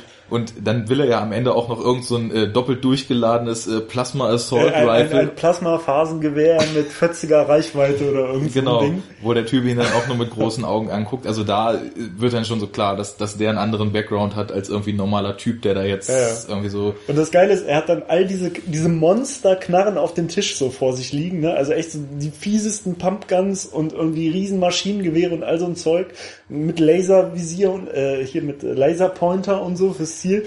Und dann sagt halt der Verkäufer irgendwie so, ja, diese Waffen eignen sich alle perfekt zur Selbstverteidigung. und man denkt sich so, wel, welcher welcher mögliche Fall kann eintreten, wo man sowas zur Selbstverteidigung braucht, so abseits des dritten Weltkrieges. Ja, das ist in etwa die Art von Selbstverteidigung, die die amerikanische Polizei braucht, weswegen sie sie mit ihren. Pumpguns ausgerüstet sind. Ja, und also ich weiß natürlich, wir, wir sagen das jetzt so äh, perfekt für Selbstverteidigung. Wir haben das nicht gegengecheckt und ich habe den Film halt früher immer nur auf Deutsch geguckt und wir haben ihn auch jetzt irgendwie so aus nostal- nostalgischen Gründen ja wieder auf Deutsch geguckt. Aber wir haben ja halt so ein paar Mal äh, zurückgespult und haben Ja. uns äh, über, äh, davon versichert, ob die Synchro-Studios sich da nicht wieder äh, Irgendwas so, so einen schönen Spaß haben. erlaubt haben. Und da gab es ja auch diese, diese geile Szene. Als nächstes will er ja rausfinden, äh, wo Sarah Connors wohnen. Und dann gibt Gut, wir müssen natürlich noch sagen, wie die Szene endet äh, so, in dem ja. Waffenladen, Okay. ne, weil wo man dann auch gleich merkt, dass er halt irgendwie auf jeden Fall nicht der Good Guy ist. Äh, oder was heißt nicht der Good Guy? Also das weiß man ja generell zum Schluss nicht, ob die beide gut sind, aber wo man auf jeden Fall merkt, okay, er ist also auch, er hatte auch Dreck am Stecken. Äh, ja, er knallt dann natürlich diesen Waffenverkäufer einfach über den Haufen, ne? Und der, und der meint halt dann irgendwie so, ja, hier, äh, die Waffen irgendwie, also die, die Handfeuerwaffen können wir ihnen sofort geben, die anderen werden irgendwie geliefert und so, wie wollen sie das haben, wie wollen sie das bezahlen? Oder nee, genau, äh, wie wollen sie das alles bezahlen? Und äh, Ani lädt aber zwischenzeitlich heimlich äh, ein, eine so eine Shotgun durch, ne, mit Munition und richtet sie halt so auf ihn und sagt so, gar nicht. Irgendwie. Und das können sie aber nicht machen, das können sie nicht machen. Also der Typ kriegt dann voll Panik, ne, weil diese Waffe auf ihn gehalten wird. Und er sagt halt auch nur, und das habe ich übrigens nochmal nachgeguckt im Englischen, sagt er halt auch nur, wrong. und drückt halt so ab, ne. Also Wrong ist wohl ein Zitat, was sich durch Ja. Anis Filmografie auch Genau. ganz gern zieht, weil Wrong haben wir dann auch in einem anderen, der glaube ich äh, mein, Film mein persönlicher äh, Schwarzenegger Lieblingsfilm ist, äh, hat das Wort Kommando. Wrong ja auch einen wundervollen Auftritt. Na gut, so, so ja, endet das. genau. Und äh, da weiß man dann jetzt schon so, okay, also äh, er ist kein guter so, ne? Ja, also, spätestens. Ich meine, er hat auch mit Ja. den Punks nicht lang gefackelt, ne? Stimmt, Das, äh, Punk, die Punks hat er auch aber umgebracht. Äh, da, ja. da, also wenn da noch Zweifel bestanden, dann sind die spätestens nach dem, nach der Waffenbeschaffung ausgeräumt.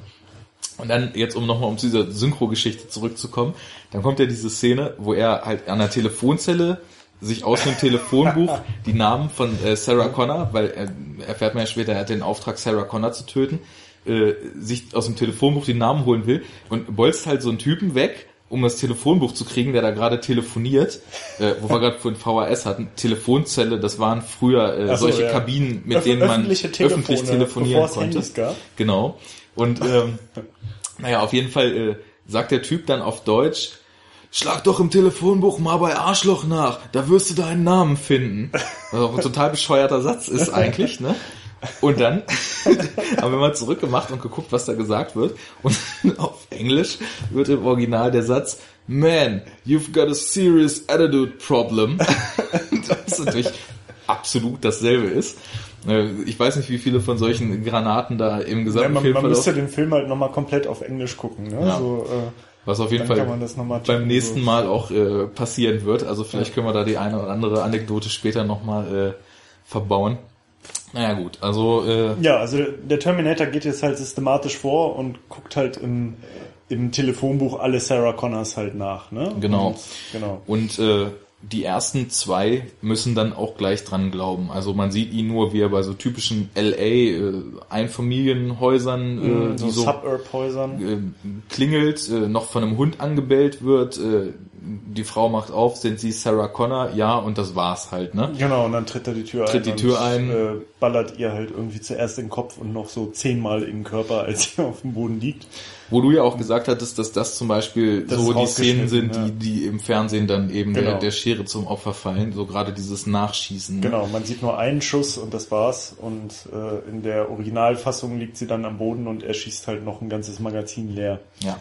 Wobei, äh, das wäre vielleicht schon mal irgendwie äh, ne- ein ganz guter Zeitpunkt, um einfach mal äh, die, die, die Warnung noch auszusprechen. Also falls irgendjemand es noch nicht weiß, niemals im deutschen Fernsehen Filme gucken, ohne vorher auf schnittberichte.com in den äh, Zensurberichten oder in der TV-Zensur nachzuschauen, in welcher Version die wohl wieder laufen werden, weil Ja, und meistens ist es keine gute. Nee, also ich glaube, alles, was ab 16 oder ab 18 irgendwie im Abendprogramm gezeigt wird, ist in der Regel im TV geschnitten.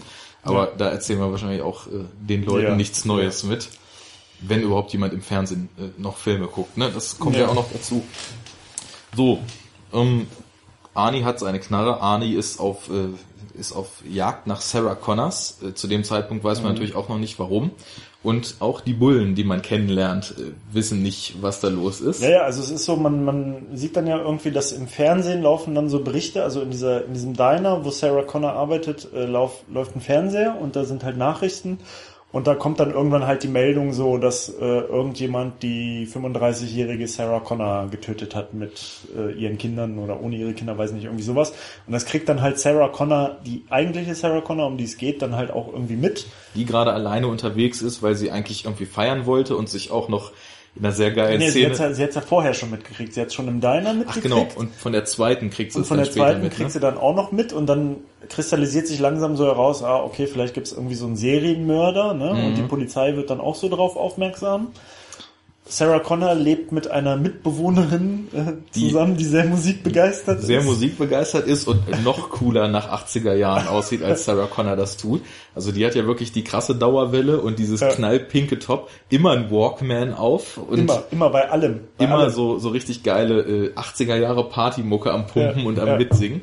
Also das sorgt zwischendurch dann irgendwie auch für so ganz witzige Momente, finde ich irgendwie. Das, Genau. Und, und Sarah Connor hatte eigentlich ein Date, das Date hat abgesagt und ihre, ihre Mitbewohnerin trifft sich aber mit ihrem Stecher und äh, dann sie fährt sie halt zieht allein dann ins alleine Kino. los. Genau. Will eigentlich ins Kino, ist dann ja erstmal in so einer Bar, sieht das da mit der zweiten Sarah Connor im Genau, Fernsehen genau. und geht dann äh, in irgendeinen so Club und will ein bisschen feiern. Tech Noir. Ins Tech Ins Noir. Tech Noir, genau. Nee, ich glaube, sie hat Angst, weil das Ding ist, also man merkt halt auch schon, sie, sie fühlt sich verfolgt. Aber zu dem Zeitpunkt noch von Reese. Ne? Genau, genau. Also sie fühlt sich, also sie, ihr ist dann irgendwie dieser Kyle Reese halt aufgefallen, der, der schon so ein bisschen versucht, sie hat äh, sie auch zu lokalisieren. und ihr immer so mehr oder weniger unauffällig folgt und das ist ihr dann irgendwann aufgefallen und sie denkt natürlich so, dass der das ist, ne? dass das Klar. jetzt hier der Sarah Connor Serienmörder ist und sie hat halt irgendwie Schiss und geht halt in den erstbesten Club, was das Tech Noir ist. Das Tech Noir, Und, wo äh, äh, natürlich Reese ihr dann auch folgt. Äh, drinnen ist eine gute Partysause am Laufen. Ziemlich viele Leute in ebenso coolen Outfits wie die 80er-Styles, die wir vorher schon kennengelernt haben, machen Genau. Party und sie, äh, äh, sie hat dann halt Angst, sie ruft dann bei der Polizei an, von einem Telefon, was im Von einem Club auf der Tanzfläche steht. richtig, richtig schlau, wo man richtig gut telefonieren kann. Ja. Und ähm, Ist ja leise im Club in Genau. der Regel, ne? Und sie erreicht aber halt irgendwie keinen. Und zwischenzeitlich ist der Terminator halt bei ihr zu Hause aufgekreuzt, wo halt ihre musikbegeisterte Mitbewohnerin mit ihrem Stecher am Start ist. Mhm. Und äh, naja, und da räumt er halt erstmal auf. Könnte Aber man so richtig. sagen. Ne? Also da zeigt sich dann halt auch wieder, wie gnadenlos er ist. Ne? Also das ist halt, das, das haben sie in dem Film halt echt immer gut gemacht, diese, diese Brachialität und völlige Emotionslosigkeit, mit der der Terminator halt systematisch jede Sarah Connor umbringt und alle, die dazugehören. Äh, Aber auch wirklich, also selbst für Arnold-Verhältnisse krass gespielt, völlig ohne ja, jegliche, ohne Miene jegliche zu verziehen. Zuckung. Also Einfach wirklich nur eiskalt so. Wie eine Maschine. Und, ähm, ja, und er ist halt bei ihr zu Hause. Äh, dann gibt's noch so einen kleinen Kampf mit, mit dem Freund von der Mitbewohnerin, aber der hat natürlich keine Chance. Und äh, auch da, also echt äh, eindrücklich gemacht, wie, wie er die dann erschießt, so im Lauf von hinten So in auch- Rücken und noch bevor das passiert, ist so ein schöner Umschnitt immer, weil äh, die waren da ja gerade sich am Vergnügen und Ja. äh, die Freundin, die ja selbst beim Sex ihren Walkman aufhat und 80er Jahre Mucke hört, äh, Wollte sich noch schnell ein Sandwich machen in der so neben, eh, nebenbei eben noch mal ein Sandwich machen, geht in die Küche, hört halt die ganze Zeit diese Mucke und dann kommt halt Arnie rein, äh, nimmt sich erstmal den Typen vor Und sie dann hast das du halt diesen Umschnitt ja, ja. immer, ne? Also er, er ist aufs, aufs übelst brutalste, schmeißt den da durch die Gegend mit dem Mhm. Kopf gegen irgendwelche Spiegel und so weiter. Und dann sieht man sie wieder in der Küche, wie sie da die ganze Zeit halb am Tanzen ist, den Kopf schüttelt und ihre Mucke hört.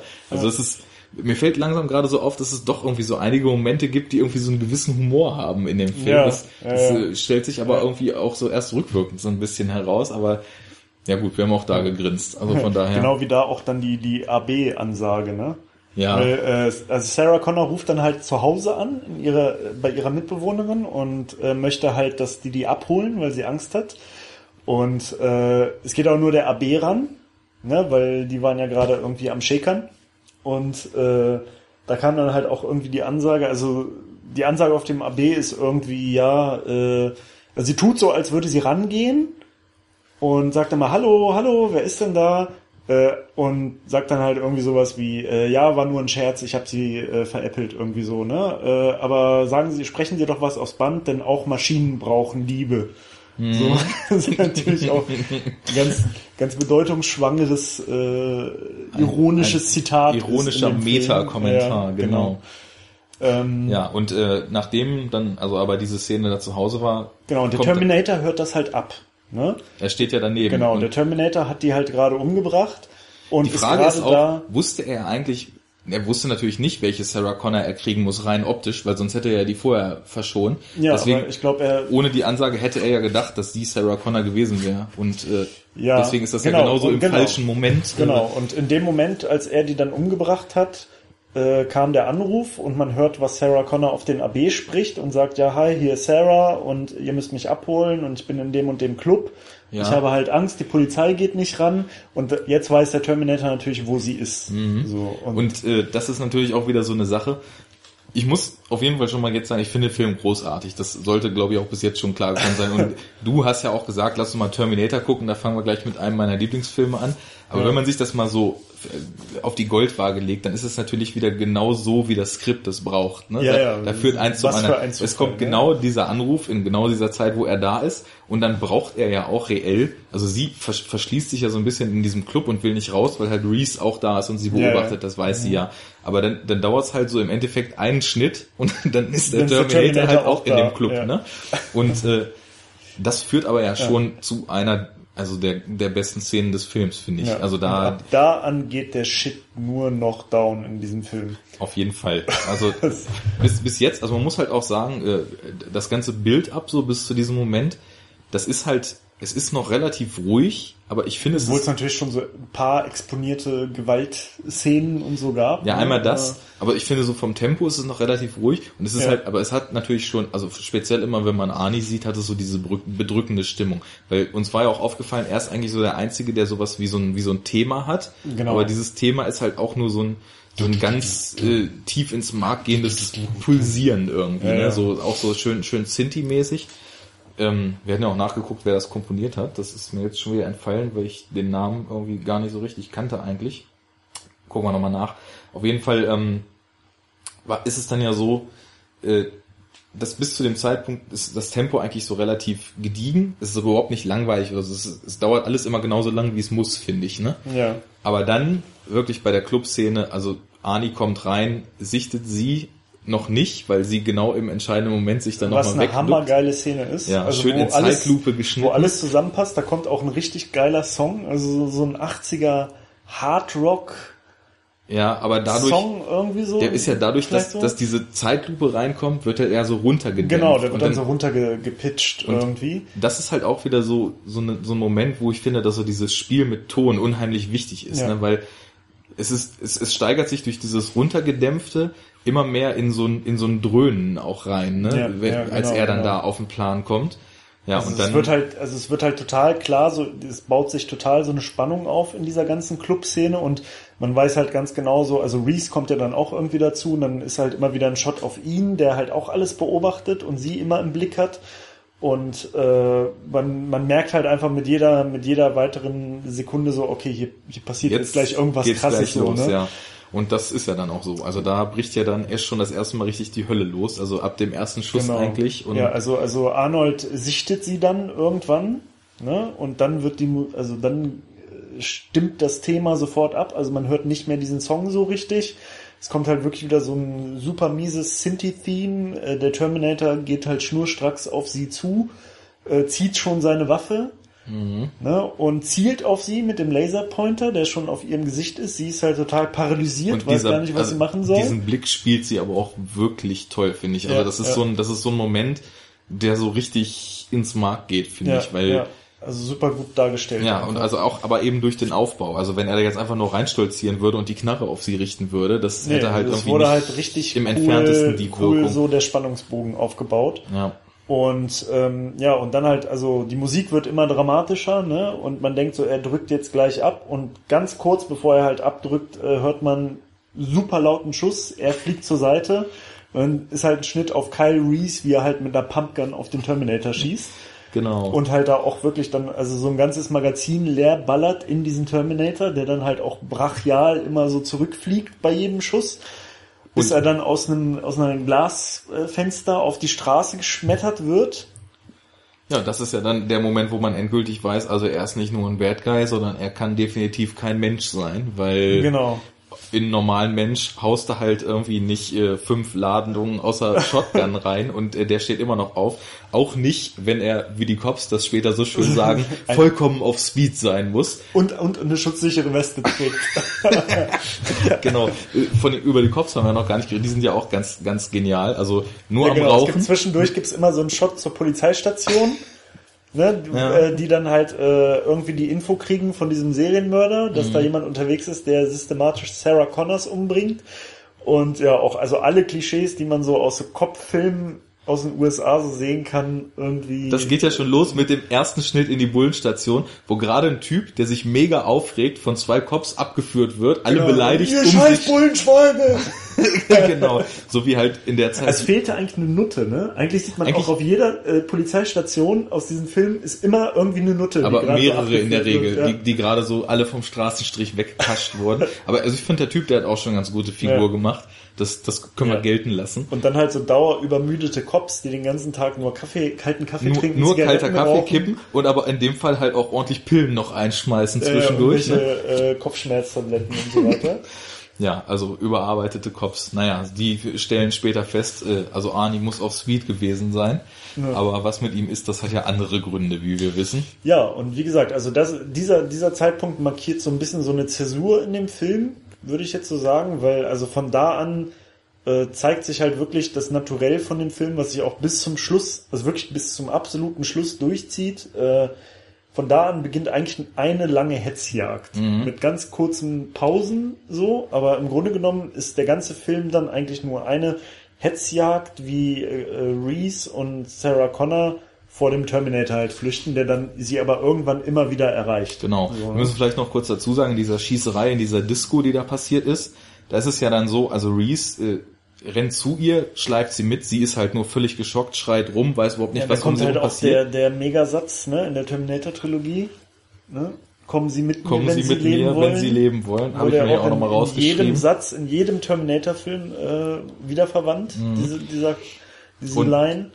Ich meine, wenn man sich das mal so überlegt, äh, in welcher Situation sie da ist, da sind halt zwei Typen aufgetaucht, die beide wild mit Shotguns in diesem Laden rumballern.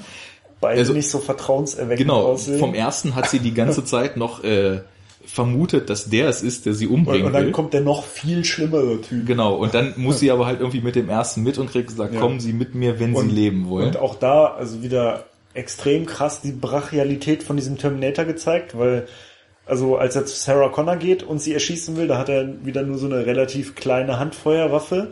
Mhm. Und als dann Reese anfängt, auf ihn zu schießen, zieht er auf einmal so eine, so eine Uzi Mhm. aus der Jackentasche und schießt halt einfach nur in die Richtung von Reese und ballert halt keine Ahnung, wie viele Disco-Besucher So, dabei einfach Äh, um. 20 Mann Kollateralschaden, vielleicht und nehmen wir das stört, Ziel stört noch mit. ihn halt so kein bisschen. Und es total wird halt egal. auch eiskalt gezeigt, so, ne? Ja. Wie er halt einfach immer nur in die Richtung schießt und jeden Tod von allen Leuten in dieser Disco in Kauf nimmt dafür, ne? Äh, So, also Reese nimmt sie mit, irgendwie in ein Auto und die heizen weg und dann, das war ja der Punkt äh, beim, beim Gucken, ist mir das aufgefallen, was ich extrem interessant finde. Also ich habe dann ja extra nochmal den Timer eingeblendet und habe geschaut, zu diesem Zeitpunkt läuft der Film ja schon zwischen 40 und 45 Minuten. Genau. Und du hast, was so die Plot-Exposition betrifft, Noch immer noch Plan. keine Ahnung, was da eigentlich los ist. Ne? Du hast jetzt und nur erfahren eigentlich, dass Reese halt anscheinend der Gute ist Genau. und der Terminator der Böse. Ja, und der Sarah Connor umbringen will. Mehr Genau. weiß man noch nicht. Und das muss man halt erstmal bringen. Also haben wir ja auch irgendwie währenddessen schon drüber geredet. Heute knallen einem ja häufig irgendwie Filme so in den ersten fünf Minuten erstmal so signifikante Plotdetails in einem Tempo um die Ohren, dass man Ja, dass man oft den Überblick auch ja, verliert. oft, gar nicht, ne? gar nicht so richtig reinfindet, weil du dann irgendwie so zwei, drei Sachen verpasst Mhm. und dann kämpfst du erstmal irgendwie eine halbe Stunde damit zu raffen, was da eigentlich passiert. Ja, und da muss man, da muss man sich halt mal überlegen, dass er es quasi genau andersrum macht.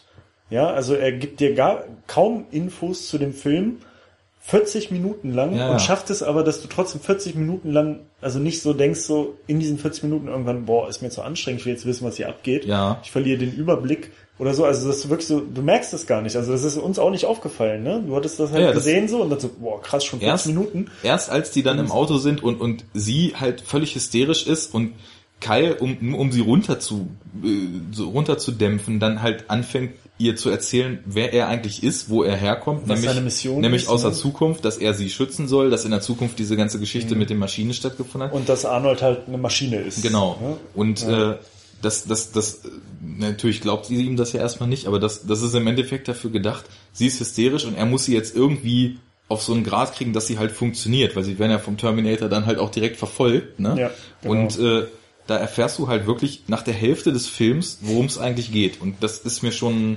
das fand ich schon wirklich Ja. interessant. Und man findet es halt nicht schlimm, also es fällt nicht negativ auf. So diese Genau. 40 Minuten Aufbau waren nicht langatmig, waren äh, nicht langweilig, also langweilig sowieso nicht so. nee, ja? das also sowieso nicht klar. äh, und das ist das ist schon echt eine krasse Handlung, ne? Wenn andere Filme, die quasi dir gleich alles erklären, Mhm. es trotzdem nicht hinkriegen, dass du 10 Minuten bei der Stange bleibst, so. Ja, und das ist, glaube ich, auch viel durch diese Atmosphäre, weil, also diese 40 Minuten, ich würde gar nicht sagen, dass das Aufbau ist, das ist aber einfach, das ist schon Handlung, aber die hängt halt noch so ein bisschen im Dunst. Also du hast die ganze Zeit, also auch durch diese Musik und häufig auch so durch die, durch die Kameraarbeit das Gefühl, irgendwas stimmt hier nicht, aber du weißt nicht, was es ist. Und das ist dann halt irgendwie so, ja, der Relief eigentlich, also dass, dass du erstmal halt eine Idee bekommst, was da, worum es da jetzt eigentlich geht.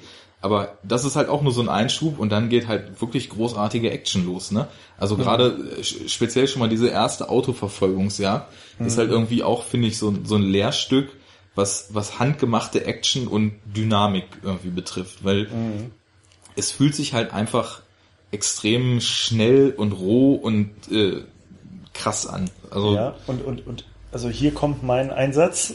ja ja, viel Spaß. Ich melde mich in zehn Minuten wieder. Und zwar ohne, dass man nichts erkennt, wie das in jedem scheiß Actionfilm heutzutage so ist. So. Also es sind schnelle Schnitte, dynamische Schnitte. Äh, diese Verfolgungsjagd ist richtig geil gemacht, hat richtig Tempo. Aber du erkennst jede Kleinigkeit, obwohl es schnelle Schnitte sind und sowas. Das Was ja sogar bewusst darauf und angelegt obwohl es im Dunkeln ist sogar. Aber sie fahren dann ja, wenn es richtig interessant wird, durch Zufall zum Beispiel gerade in so einen beleuchteten Tunnel rein. Ja, genau, genau. Und ja. äh, das sorgt dann halt dafür, dass du, dass du halt wieder erkennen kannst, was passiert. Und ich finde es aber auch, ich habe so ein bisschen darauf geachtet, äh, interessant, wie viel verschiedene Kameraperspektiven die zum Beispiel Genau. in, in der Verfolgungsjagd Und dadurch entsteht haben. auch so eine Dynamik, ne? dass Genau. du eigentlich immer die gleiche Szene von äh, aus drei, vier verschiedenen Perspektiven so schnell hintereinander Ja. siehst, aber halt nie in so einem Tempo, dass du den Überblick Ja, verlierst. so. aber auch immer abwechslungsreich. Also mal hält die Kamera starr drauf, mal hält sie drauf, ein Auto fährt aus dem Bild, mal schwenkt sie mit, dann fährt das Mhm, Auto genau. raus. Und äh, ja, also vom Schnitttempo, von den Einstellungen und so ist das halt, finde ich, für, für so eine Auto-Action-Szene absolut genau. genial Und obwohl gelöst. jetzt eigentlich äh, wahrscheinlich die, die, die eigentliche physikalische Action, die da halt passiert, gar nicht so krass ist. Nee, ist halt eine Autoverfolgungsjagd Ja. mit zwei gar nicht so hoch motorisierten Autos, Ja, ja. ne? Äh, irgendwelche komischen Wankel-Ami-Karren, die halt irgendwie um jede Kurve äh, rumschiffen. Und äh, ja, das ist halt, also ja, da sieht man halt, äh, dass das halt durchaus möglich ist, Dynamik und Geschwindigkeit zu erzielen, ohne diesen Shit, den, den, den halt heute irgendwie jeder Actionfilmmacher meint, machen zu müssen, dass irgendwie Schnitte so extrem schnell sind und äh, alles in so einem komischen Blur, Grau, Nachtscheiß irgendwie dargestellt Das- wird, dass man halt einfach nix erkennt so, sondern nur so ein komisches Ge Geholze und Gehacke und irgendwelche bescheuerten Soundeffekte. Es Und, gibt ja auch äh, welche, die schaffen, sogar im Hellen das so zu verhunzen, dass du nichts mehr erkennen kannst. Genau. Also zum Beispiel ein Paradebeispiel dafür, würde ich sagen, ist der zweite Daniel Craig Bond, äh, Quantum Trost, ne? Quantum Mhm. of Solace. Der hatte, den hat ja dieser Österreicher Mark Forster gedreht, der jetzt letztens auch diesen World War Z gemacht hat. Ja. Und der hat wohl äh, nachweislich später halt in Interviews irgendwie so, der, der hat ja vorher so, also äh, wahlweise einmal so einen, so einen etwas surrealen Film mit Ryan Gosling und Ewan McGregor, Stay hatte er gemacht, ne? Und dann halt so total üble Charakterdramen eigentlich gedreht, ne? Also Monsters Ball zum Beispiel mit Haley Berry und äh, wie heißt er noch, Billy Bob Thornton, glaube ich, der ne? Ex von Angelina Jolie.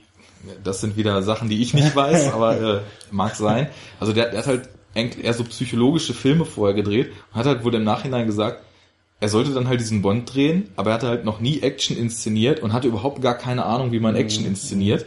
Und sein äh, Mittel, wie er das dann äh, dynamisch gestalten wollte, war halt Schnitte im Millisekundentakt und Wackelkamera. Ne? Boah, Alter, und Alter. also das ist wirklich, ich finde dieser Film ist, also ich finde ihn, ich finde ihn nicht ganz so schlecht wie die meisten, obwohl ich ihn echt nicht gut finde. Also es ist auf jeden Fall einer der schwächeren Bonds. Aber die Action-Szenen sind mit das mieseste, was in den letzten 20 Jahren gedreht wurde. Also das, Und wenn man, wenn man das jetzt noch in total dunkel haben will, ohne irgendwas zu erkennen, außer einem Haufen Blut, dann muss man Alien vs. Predator gucken. ja, das ist ja, glaube ich, dein, dein Hassfilm schlecht. Na, da fing das an. Das war der erste Film, wo mir das so aufgefallen ist. Der ist ja schon von 2004, glaube ich. Äh, ne? Und das war das erste Mal, dass ich einen Film gesehen habe und dass mir das so aufgefallen ist, dass ich so dachte, ey, ey, what the fuck, was wollt ihr denn hier eigentlich, ey? Alles ultra dunkel, super schnelle Schnitte, nur so ein Geholze, nur so ein Gehacke und du erkennst einfach einen Scheißdreck so. Mir, wel- also, was ist denn der Sinn dahinter? Also, was soll das? Wieso? Wieso Hollywood? Naja. Wieso Hollywood? Das ist die Frage, die uns beschäftigt. Warte mal kurz. So, können wir jetzt So. wieder? Können wir wieder. Ja, äh, kleine Pause für kleine Terminators. Ähm, Ja, die beiden waren auf der Flucht. Wir wissen jetzt, worum es geht. Und nachdem wir eine eben von uns beiden hochgelobte äh, Autoverfolgungsjagd äh, mit vielen Schüssen aus Shotguns, die dann auch von gängigen US-amerikanischen Autoherstellertüren äh, abgefangen werden, natürlich, was sonst? äh, viele Schüsse gefallen sind, endet das Ganze dann darin, dass äh, Arnie mit voller Wucht gegen eine Wand heizt und Ja. Kyle und äh, Sarah Kommen kommen gerade noch zum Stehen vor der Wand. aber werden von den Ordnungshütern in Gewahrsam genommen. Genau, also werden von den Cops gebastelt. Busting them thanks. Und ja, ähm, ja äh, was dann dazu führt, dass sie halt beide auf die Polizeiwache kommen, wo dann auch die äh, besagten äh, abgehalfterten äh, Kaffee, Zigaretten, Junkie Cops am Start sind. Äh, und ein ultra schmieriger Seelenklempner, der und dann ein sehr schmieriger Seelenklempner, Dr. Silverman. Dr. Silverman, äh, der ja auch dann später noch bekannt bleibt. In der ja, der, Welt, also der spielt bis zum dritten Teil äh, tatsächlich mit mhm. und wird dann auch so als so Running Gag so ein bisschen eingesetzt, immer ja. mehr. Im ersten weniger. Es geht einfach darum, dass Kyle natürlich seine Geschichte erzählt, wo er herkommt genau, und was also, mit der also, Menschheit also, also Kyle wird quasi in Verwahrsam gehalten und Sarah halt nicht. Also ne, man geht davon aus, sie ist halt das Opfer und er ist irgendwie hier vielleicht dieser Serienmörder. Ne? Mhm. Und dann wird er halt verhört. Jo. Ne, genau. Und das ist auch wieder eine wirklich fantastische Szene. Und zwar nachdem er dann schon eine Weile verhört wurde und dann äh, später quasi Sarah Connor so ein bisschen gebrieft wird, dass sie jetzt erstmal da bleiben soll und dass die, dass die Cops sich um sie kümmern und sie erstmal in, unter Schutz nehmen und so weiter.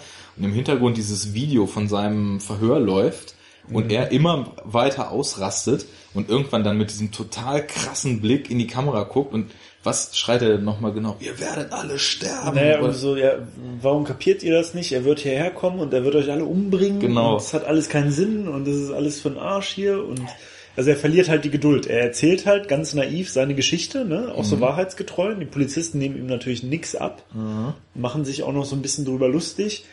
Und irgendwann sagt er dann halt, okay, ich habe jetzt alle ihre Fragen beantwortet, jetzt lassen Sie mich zu Sarah Connor ne, der Terminator ist auf dem Weg. Mhm. Und da dreht er halt auch echt richtig krass ab. Also generell einfach super gespielt von Michael Bean, die ganze Rolle. Also ist ja, aber das ist einer der großen Momente, finde ich noch. Äh, also wie er da im Hintergrund auf diesem Schirm ausflippt. Was wir eben noch gar nicht gesagt haben, äh, ein der, Epic Rant sozusagen. Ein Epic Rant. Etwas, was uns sehr gut bekannt ist. Was eben so ein bisschen unter den Tisch gefallen ist. Der Grund für diesen ganzen Spaß ist ja, dass hm. Sarah Connor in der Zukunft einen, ah, ja. einen Sohn bekommen wird. Und dieser, dieser Sohn, John Connor, wird Rebellenführer der Menschheit und wird dafür sorgen, dass die Menschen es doch schaffen, die Maschinen wieder zu besiegen. Genau. Deswegen. Also, sie sind kurz vom, äh, sie sind kurz vom, vom endgültigen Schlag gegen die Maschinen. Und die Maschinen machen quasi als Verzweiflungstat, äh, schicken sie einen Terminator zurück in die Vergangenheit um äh, Sarah Connor, bevor John Connor geboren ist, zu töten und dann sozusagen mit so einer rückwirkenden Abtreibung äh, das Schicksal. Also es ist auch so ein krasses Zeitparadoxon, was es in sehr vielen Science-Fiction-Filmen gibt.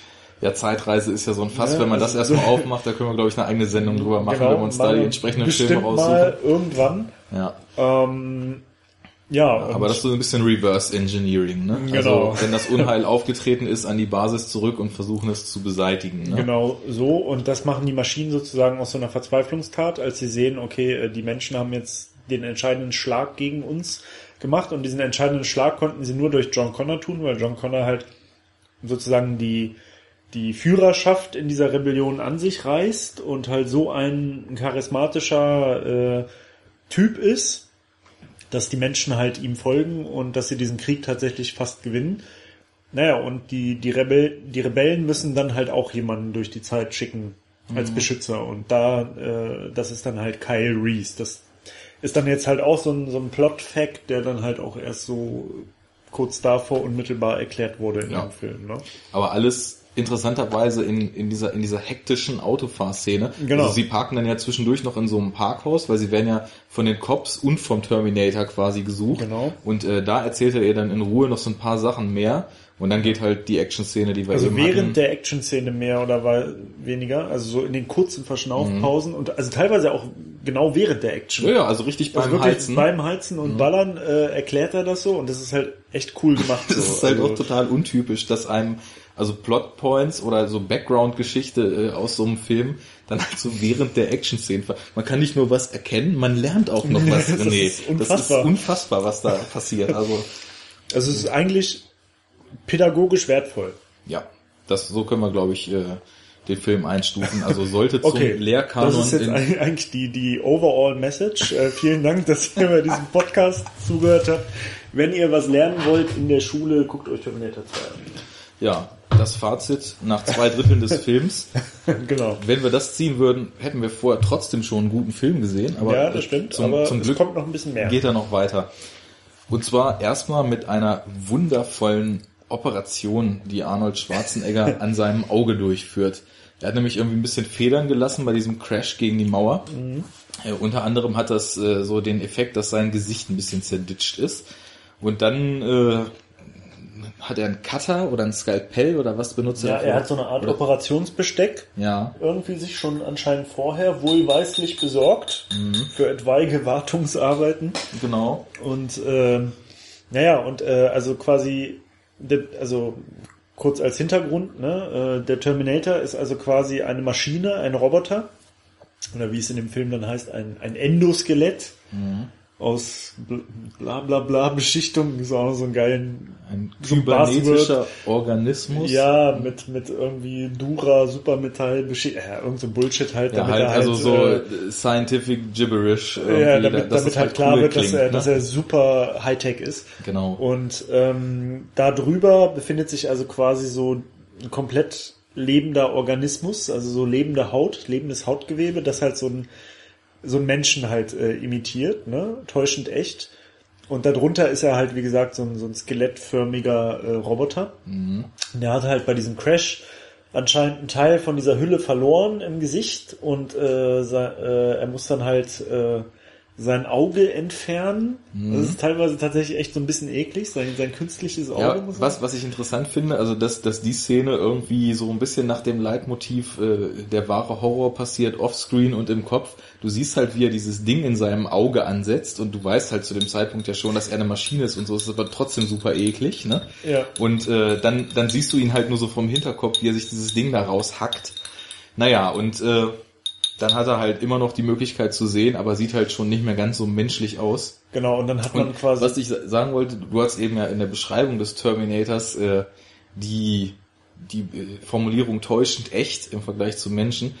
Das ist dann, also diese OP-Szene ist, wo wir gerade bei täuschend echt oder auch nicht sind, vielleicht dann so das erste Mal, dass man sagen würde, okay, da kommt so eine der Momente, wo man dem Film schon ein bisschen das Budget ansieht, weil ja, als also das ist ein Special Effekt, wo man es halt merkt. Ne? Ja. Also das sieht nicht mehr wirklich so realistisch aus, weil da sieht man halt, dass sein Kopf so ein Modell ist. Ja, was halt Ja. auch dann wirklich nur noch mit so ganz äh, ja, rudimentären Bewegungen Genau, mit so äh, abgehackten Bewegungen irgendwie dann so mechanisch bewegt wird Ja. und äh, und da sieht man dann halt quasi da, wo eigentlich sein Auge wäre, halt so einen großen Ausschnitt und darunter sieht man sozusagen dieses rot leuchtende Roboterauge. ja. Und äh, ja, der, also das ist so ein bisschen cheesy halt, ne? Aber das ist dann wohl dem, dem Budget halt geschuldet. Und gleichzeitig, dann hat er am Arm halt auch nochmal so eine Wunde, die er irgendwie repariert, ne? Ja, das sieht aber schon wieder ziemlich cool aus, finde ich. Das sieht also wieder der, ziemlich der Effekt cool ist auf jeden ja. Fall besser gelungen, aber das ist halt auch echt schwierig, äh, so, so über, über ein Modell einen Menschen äh, glaubhaft nachzubilden. Also das ist egal, Ja. ob, ob damals äh, mit Masken oder heute mit CGI. Ich finde, also so gerade menschliche Köpfe und vor allem Gesichter, das geht meistens in die Ja. Hose. Also da, da Ja. ist immer äh, der Zweifel, ob das nun wirklich so das ist, was man da gerade Genau. sieht, vorhanden. Aber es ist halt auch echt nicht schlimm, finde ich. Also ich, es ist so, der Film macht bis dahin komplett alles richtig, finde ich. Also es sind Ja. halt so diese, diese kleinen Momente, wo man sich dann so ein bisschen so eingrinst und äh, wo äh, später dann ja auch noch äh, dieses Ding kommt äh, mit dem mit dem Knieschlag und mit dem Truck und so weiter, wo wir uns da amüsiert haben. Ja, äh, ja, ja. Aber das, das sind halt so, so, so kleine Filmtropes irgendwie, die, die nimmt man so gerne hin.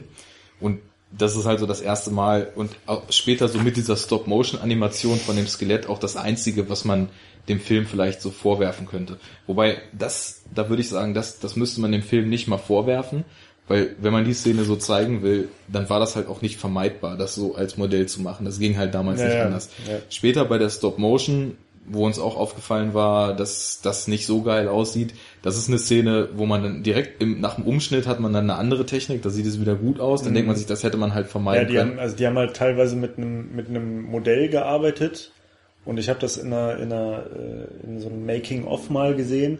Das war quasi nur dieser Oberkörper von dem von dem Endoskelett. Mhm. und das war auf so zwei Schienen angebracht. Und die haben halt so zwei äh, Typen äh, gehalten. Also jeder hatte irgendwie zwei Enden in der Hand, einer vorne und einer hinten und dann sind die so mit diesem Ding halt gegangen Ja. sozusagen, ne? Und du hast die Leute halt nicht gesehen und das sieht halt sehr gut aus. Das haben sie in dem Film richtig gut und flüssig gemacht und so. Und äh, dann gibt's aber halt so Stop-Motion-Effekte und das ist zwar immer, das ist immer dann, wenn man den ganzen Terminator sieht. Ne? Also später, kurze Erklärung, äh, es gibt dann später halt eine Szene, wo äh, er durch eine Explosion halt sein komplett äußeres Menschliches verloren hat und man halt wirklich nur noch diesen rohen Roboter sieht. Der absolut äh, creepy ist, finde ich. Also, Furchteinflößend, ja, das war eine geile Geschichte. Äh, also gleichzeitig, das Ding sieht halt echt scary aus, aber gleichzeitig ist es halt, äh, also finde ich krass ästhetisches Design so. Ja, ja. Das ist super verchromt. Also generell alle Maschinen bei Terminator, das ist, die sehen halt cool aus. Die haben halt alle so eine so eine verchromte, glänzende Optik und äh, sind wirklich sehr detailreich gemacht. Und dieses Endoskelett ist halt richtig geil gemacht, aber halt auch echt creepy. Und ich hatte als Kind, ich hatte in meinem Zimmer, als ich, als Terminator 2 rauskam, ne? Das war ja, glaube ich, 1991, 1992, irgendwie sowas. 92, glaube ich, aber ganz also da genau weiß ich, nicht. Da war ich maximal 10 und da gab's halt so ein ganz populäres Filmposter. Ähm, da hat man halt so den Oberkörper von Arnold Schwarzenegger gesehen und seinen Kopf. Und eine Hälfte war halt Arnold Schwarzenegger. Und die andere Hälfte war dieses Endoskelett, ne? Mit diesem Ja, mit dem ro- roten leuchtenden roten Auge. So, und ich habe dieses Poster damals in meinem Kinderzimmer gegenüber an der Wand, von wo ich geschlafen habe, irgendwie so aufgehangen. Und ich musste es wieder abhängen, weil ich Schiss hatte abends beim Schlafen so, weil ich das nicht sehen konnte, weil es war nie so richtig dunkel. Ne? Und dann hat man das immer noch so ein bisschen gesehen und das das war dann immer dieses Terminator-Auge ja, ja, und es war halt auch, also diese Gesamtkomposition war einfach krass scary so, ne? Mhm. Und ich fand dieses Poster zwar mega geil so, aber ich musste es abhängen so, weil ich zu viel Schiss hatte, wenn ich im Bett lag irgendwie, Das wenn kann- ich das gesehen habe. passieren. So. Ja, also das mal nur so als Eindruck, wie, wie krass dieses, äh, dieser Roboter gemacht ist, so von der Optik, ne? Ja, ich finde aber Also- auch, äh, so selbst aus heutiger Sicht, also ich meine, wir haben den Film jetzt irgendwie auf einer DVD geguckt, das war ja auch ganz witzig, dass du, als wir angefangen haben, äh, gesagt hattest, ey, weißt du was, ich glaube, ich habe den Film noch nie in so guter Qualität gesehen, obwohl es nur DVD ist. Ja. Und das war auch eine DVD, die gar nicht krass geremastert war, also man hatte halt irgendwie schon noch Bildfehler und so zwischendurch immer mal gesehen, ne? Ja, ja. Aber, also ich, selbst heute habe ich noch gedacht, also in diesen späten Szenen, wo wirklich nur noch dieses Skelett unterwegs ist, es ist einfach irgendwie furchteinflößend, weil Ja. also es, der ganze Film baut ja auch diese diese maschinelle Kälte und also vor allem Kaltblütigkeit so auf, ne? Mhm. Und das ist dann so, als ob als ob am Ende äh, vielleicht gehen wir noch mal gleich kurz drauf ein, wie es dann zum Ende kommt, aber äh, das, Wir, das, haben jetzt einen ziemlichen Sprung gemacht, Ja, das stimmt. ne? Da müssen wir aber auch nochmal zurück. da ist das dann so, als ob man dieses, dieses, dieses extrem bedrohliche Konstrukt dieses Terminators nochmal so auf das Essentielle eingedampft hat. Also dieses, dieses, dieses Menschen-Outfit äh, ist auch schon, also dadurch, dass Arnie das halt auch wirklich für seine Verhältnisse super gut und kalt spielt, ne, ist es auch schon Bringt das auch schon so rüber, ne? beängstigend und irgendwie Und furchteinflößend, dann aber so kondensiert. es ne? steigert sich so. Also ja.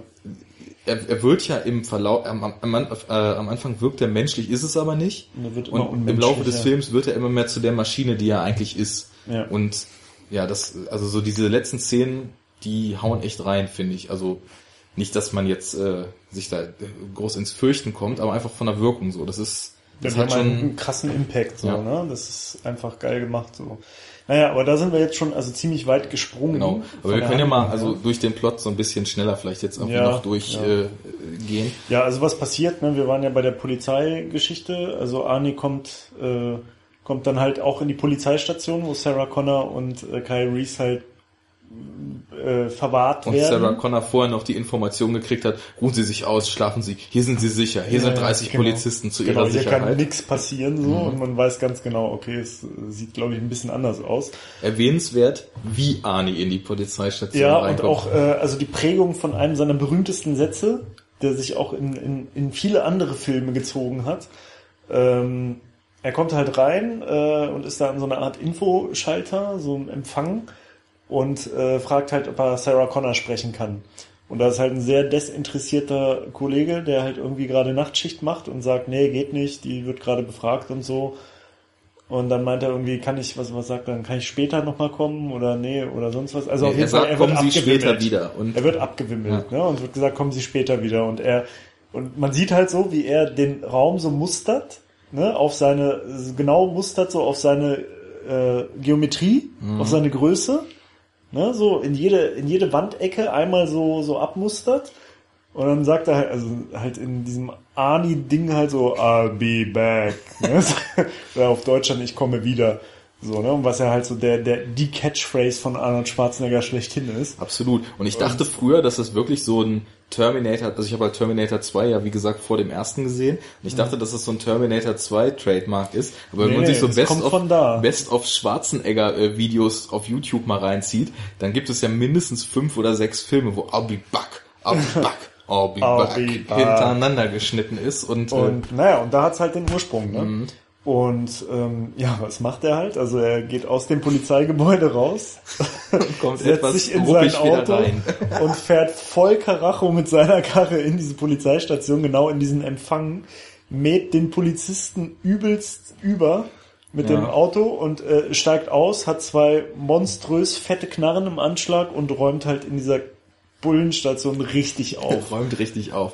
äh, da bricht natürlich dann das totale Chaos aus, äh, was Reese dann dafür nutzt, um mit einem absolut äh, glaubwürdig äh, hammermäßigen äh, Knietritt den, Während er Handschellen Genau, den- während den- er Handschellen angelegt bekommen hat, den Cop, der ihn da festhalten will, äh, dann sofort K.O. zu schlagen. Genau, der ist direkt K.O., nachdem er dann so äh, im Schritttempo da so ein Knie in den Magen gekriegt hat. Ja, vor allem Naja. auch in den Magen, ne? Ja. Noch, nicht mal, noch nicht mal ins Gesicht oder so, ne? Nee, nee, einfach zack. Oh! Aber ja, das, das sind so die Sachen, äh, die, kauft man dann halt irgendwie mit so einem Grinsen, finde ich, weil es, ist, es stört den Flow halt nicht. Ne? Nee, Und, nee, also es ist halt so, es stört den Flow nicht, weil der Rest halt so richtig Ja, ist. genau. Weil der Rest so gut und glaubwürdig funktioniert so, ne? Ja, und vor allem, weil also diese Szene in der Polizeistation, da ist es dann ja mal total dunkel, weil ich weiß nicht, Arnie schießt doch in die Sicherung und der Strom geht aus, ne?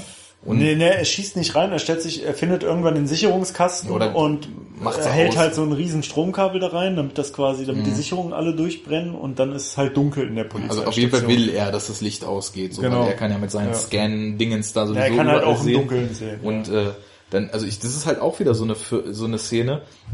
Auf der einen Seite finde ich, äh, dass die Kameraarbeit auch total gut so dieses klaustrophobische von von dieser relativ engen Polizeistation im Dunkeln so so vermittelt. Aber halt auf der anderen Seite ist es auch wieder super dynamisch, weil es, es wird halt dann sehr viel in sehr kurzer Zeit geballert, ne? Mhm. Und äh, alle Leute versuchen sich irgendwie ihm entgegenzustellen oder zu fliehen. keiner hat eine Chance. Keiner hat eine Chance. Aber Kyle äh, befreit ja dann halt irgendwie Sarah Connor aus diesem einen Büro oder holt sie da raus, wo sie da eigentlich sich schlafen legen sollte. Mhm. Dann, dann fliehen die beiden halt auch. Und da gibt es dann auch zwischendurch noch so Momente, wo der Film plötzlich so eine so eine Noir-Ästhetik kurz kriegt, ne? Also da draußen ist ja, warum auch immer, vor dieser, vor dieser Station so ein total krasser Flutlichtscheinwerfer, ne? Und du Ja. siehst ja in ganz vielen Nee, Einstellungen. das ist glaube ich so ein, das ist glaube ich so ein, so ein, so ein Notfalllicht quasi, Okay. weil die ganzen, als die ganzen Sicherungen durchbrennen und das ganze normale Licht äh, ausgeht, die ganzen Lampen. geht's draußen Äh, an, ne? Nee, nicht draußen, das ist äh, drin. In dem Polizeigebäude gehen dann halt so, so, so Notfallflutlichter. Nee, nee, aber ich, ich meine richtig von draußen, weil du, du Ach siehst so. so Szenen, da, wo zum Beispiel er Sarah Connor abholt, da ist äh, so eine Einstellung, so. wo, wo, Ja, wo so ein Rollo okay. so Ja. ganz harte Schatten auf sie wirft. Ja, ne? okay. Mhm. das, das hat mich total an so, so alte Film Noirs erinnert. Ja, stimmt, obwohl, stimmt, obwohl stimmt, wo man dann immer nur so die, den, den Augenausschnitt so ein bisschen genau. sieht, so und quasi. immer so diese Und- gestaffelten Schatten und mit so ganz harten Kontrasten. ja. Wobei ich natürlich jetzt, also inhaltlich nicht sagen würde, dass das irgendeinen Sinn hat, da eine Film Noir, außer dass es mit einer Polizei zu tun ist hat. halt auch die. Frage, ob das jetzt wirklich die Absicht war, so, ne? Ich denk- es ich denke mal, er hat sein, gedacht, dass das sieht cool genau, aus, wir machen das halt so, ne? Ist Aber- halt die Frage, ob da jetzt wirklich so ein krasses äh, Zitat drin steckt, so, ne? Ja, das habe ich mich nämlich gefragt und ich würde da den Sinn nicht entdecken, Genau, das irgendwie macht- ja. alte Noir-Filme Ja, ja. in, in Terminator zu Weil zitieren. mit Ne? Noir hat's halt irgendwie nicht viel am Hut, ne? Nicht wirklich, ne. naja gut, auf jeden Fall flüchten sie dann, äh, flüchten sie dann und er wieder hinterher und sie schaffen es dann aber, glaube ich, da unter dieser Brücke erstmal ihn so ja, also dann so abzuhängen. einem kleinen Hideout irgendwie Mhm. im Wald, ne? Und übernachten da sozusagen unter der Brücke. Ja, wo und es da, so die ersten romantischen Momente dann genau, auch also irgendwie da gibt, ne? kommt dann halt auch ein wesentlicher Aspekt der Geschichte äh, und da landen wir dann wieder beim sehr absurden Zeitreisen Paradoxon. Mhm. Äh, also es bahnt sich da halt so eine so eine Liebesgeschichte an. Ja, die beiden nähern sich so ein bisschen an und äh, man man kriegt halt mit, dass Kyle Reese halt irgendwie so anscheinend so ein bisschen verknallt ist in sie oder irgendwie sowas, ne? Und die fassen halt so ein bisschen Vertrauen zueinander. Aber halt auch nicht erst seit seiner Ankunft in den 80ern, weil er hat halt auch dieses Foto von ihr. Genau, er hatte ein Foto von ihr, er wusste, wie sie aussieht. Ne, das war der Vorteil gegenüber dem Terminator, der wusste das nicht. Deswegen konnte er sich halt die ganze Zeit schon an die richtige Sarah Connor ranpirschen Mhm. und musste halt warten, bis der Terminator quasi jetzt auch ankommt. Ne? Und äh, ja, und da bahnt sich das dann halt irgendwie so an. Ne? Und äh, letztendlich, ja. Was ich noch sagen will, was aber auch irgendwie, also so von, von der Intensität und vom, also kommt ja später dann schon so ein leichter Kitsch-Faktor noch mit rein. Aber das ist alles total im Rahmen, finde ich. Also Ja, es ist also nicht es so. nimmt ganz wenig Raum ein. Es Ja. ist, äh, es ist kein, kein, äh, kein Selling Point vom Film irgendwie so. Und es entsteht ja auch aufgrund eines Plotpoints der oder einer ein Produkt daraus, was man später halt noch erfährt. Wir sprechen es ja eh ganz durch. Im Endeffekt läuft es ja darauf hinaus, dass die beiden was haben. Und Genau. das Zeitreise, hast du ja gerade schon gesagt, Zeitreise-Paradoxon vom Feinsten, dass Kyle im Endeffekt dann Johns Vater ist. Also, Genau, also die beiden äh, verbringen eine Nacht miteinander und davon wird äh, Sarah Connor schwanger und das ist dann halt John Connor, ne, ihr Sohn. So und Kyle, also der Mensch, den John Connor in der Zukunft zurückgeschickt hat, um seine Mutter zu beschützen, schwängert in der Vergangenheit seine Mutter, die ihn, also es, es, funktioniert nicht. Es Ja, das ist so die Frage. Also äh, wir können das fast ja mal ganz kurz aufmachen. Ich finde schon, also es, es gibt halt zwei, äh, zwei Arten Zeitreisen zu sehen. Und unter, ein, unter einer im, Art davon, im Zeitreisen-Handbuch für Filmnerds. naja, also ich, ich, ich finde, es gibt so zwei Sachen, die so logisch erscheinen. Es gibt einmal, das, das würde ich so sagen, weil das der populärste Vertreter ist, äh, das, das 12 Monkeys Konzept. Und 12 Monkeys wirst du ja wahrscheinlich auch Ja, relativ ja, ja. präsent vor Augen haben. Da ist es ja so, es gibt genau eine Realität. Und egal, was Bruce Willis da tut, um die zu ändern, es führt ja nur dazu, dass sie genau so abläuft, wie sie schon abgelaufen ist. Ne? Das heißt, es Also gibt sie nur ist einen, Nicht, nicht, nicht abänderlich. genau, es gibt nur einen Zeitstrang, der nicht abänderlich ist. Und dann gibt es ja diese Art von äh, Zeitreise, die ja bedingt vielleicht, was weiß ich, auf Looper oder so, äh, Zurück in die Zukunft. ja, oder zurück in die Zukunft, Das ist eigentlich ein gutes Beispiel. dass du, wo, da kann man sich streiten, das können wir mal anders nochmal erörtern, aber dass, dass du quasi, dass es einen Zeitstrang Aber da, da gibt. kann man ja die Exist da werden die, da gibt's ja die Gefahr, dass die Existenz von Leuten im Nachhinein quasi ausgelöscht wird. Das Genau. ist ja bei Zurück in die Zukunft genau. so, ne? Das ist nämlich Da verschwinden ja dann Ja. immer seine Geschwister von dem, von dem Foto. Genau, das ist das zweite Konzept, dass du einen Zeitstrang bis zu einem Punkt hast, du fliegst zurück und bist in der Lage, ab diesem Wiedereintrittspunkt, nenne ich es jetzt mal, eine alternative Realität aufzumachen. Das, Ja. das wäre so die zweite. Und wenn man Terminator jetzt unter dieser 12 Monkeys Prämisse einordnet, ne, dann müsste man halt einfach nur, was man nicht weiß, weil nicht drüber gesprochen würde, davon ausgehen, dass die Sarah Connor aus der Zukunft, wo Kyle herkommt, dass die schon weiß, dass Kyle äh, der Vater von John ist, weil das schon mal so passiert ist, ne? Das aber John nicht sagt. John es Kyle nicht sagt, sondern aber sie. ich merke schon, wo das drauf hinausläuft. Und, und, ja, und Jens ist nie da. Ja, Jens ist nicht da. Das doch ist irgendwie nee. ne? Nein, aber also pass auf, das, es gibt diese eine Version der Realität. Und Ja. im ersten Durchlauf war Kyle auch schon da, hat sie geschwängert. Sie hat das halt nie jemandem erzählt. Er hat das Ja, Kind gekriegt okay, ja. und so weiter. Und das, das könnte man dann als End, endlos Loop. Also wenn man jetzt Kyle Okay. betrachtet und John betrachtet, dann würde sich das immer so wiederholen. Aber es gibt nur diese eine Version. Und dass die ganze Zukunft nur so gekommen ist, weil Kyle schon da war. Das wäre dann so, wenn man sagt, es gibt nur diese eine Version und der ist immer alles gleich, in, in der ist immer alles gleich, dann würde Kyle ja immer 1985 oder wann das ist, da auftauchen. Auch wenn aus der Sicht das halt noch nicht passiert ist, sondern erst in 40 Ja, okay, Jahren okay. passieren wird. Ne? Ja. Also unter dem, dem Gesichtspunkt, also finde ich das zumindest, es gibt eine Möglichkeit, wie das Sinn macht. Aber Ja, aber es ist erstmal, also es, es, es äh, tut erstmal weh im Kopf. Irgendwie, wenn man drüber ja, man so. muss sich das Also es schon, Ja, Ich habe auch über dieses Zeitreisekram schon äh, viel nachgedacht. Also das krankste Beispiel überhaupt ist der Film Primer. Den hast du wahrscheinlich nicht gesehen. Das ist nee. so ein völlig irrer Film. Äh, den hat ein Typ aus den USA irgendwie für für 9000 Dollar gedreht. Der Typ ist aber irgendwie hat überhaupt nichts mit Film am Hut, sondern ist eigentlich Mathematiker und hat irgendwie so eine ganz ganz strange Geschichte entwickelt. Da, da äh, gibt so ein paar Ingenieure, die entwickeln so ein Gerät, was eigentlich irgendwie, ich glaube, den Sinn hat, äh, die Gravitationskraft aufzuheben, ne? Und dann machen sie es irgendwann auf und sehen da drin so einen Pilz, der da gewachsen ist. Der ist aber so groß, dass die haben das halt zehn Stunden angehabt und der ist so groß, dass er da eigentlich hätte Monate drin wachsen müssen, ne? Und dann finden die raus, dass in diesem Gerät, wenn man da Dinge reinpackt, dass aus deren Realitätssicht sozusagen so ein Time Loop stattfindet, ne? Irgendwie, ich glaube, zwischen dem Punkt, wo man es in die Maschine reintut und den Time Loop oder, oder uns sie anschaltet und dem Moment, wo man sie ausschaltet. Und wenn man die Sachen, also für die Sachen läuft es immer im Kreis, ne? Aber Ja. und dann bauen die das Ding halt so groß, dass sie sich da selber reinlegen können, irgendwie so mit dem mit dem Gedanken, dass sie dann halt so sich sich abends reinlegen und dann halt morgen, also sie machen es morgens an, legen sich abends rein und dann werden sie wieder nach morgens zurück äh, und checken Ja, aber im okay, Laufe des ja. Tages so die die äh, Aktienkurse und sowas und wollen dann damit halt Ah. die dicke Kohle machen. Okay.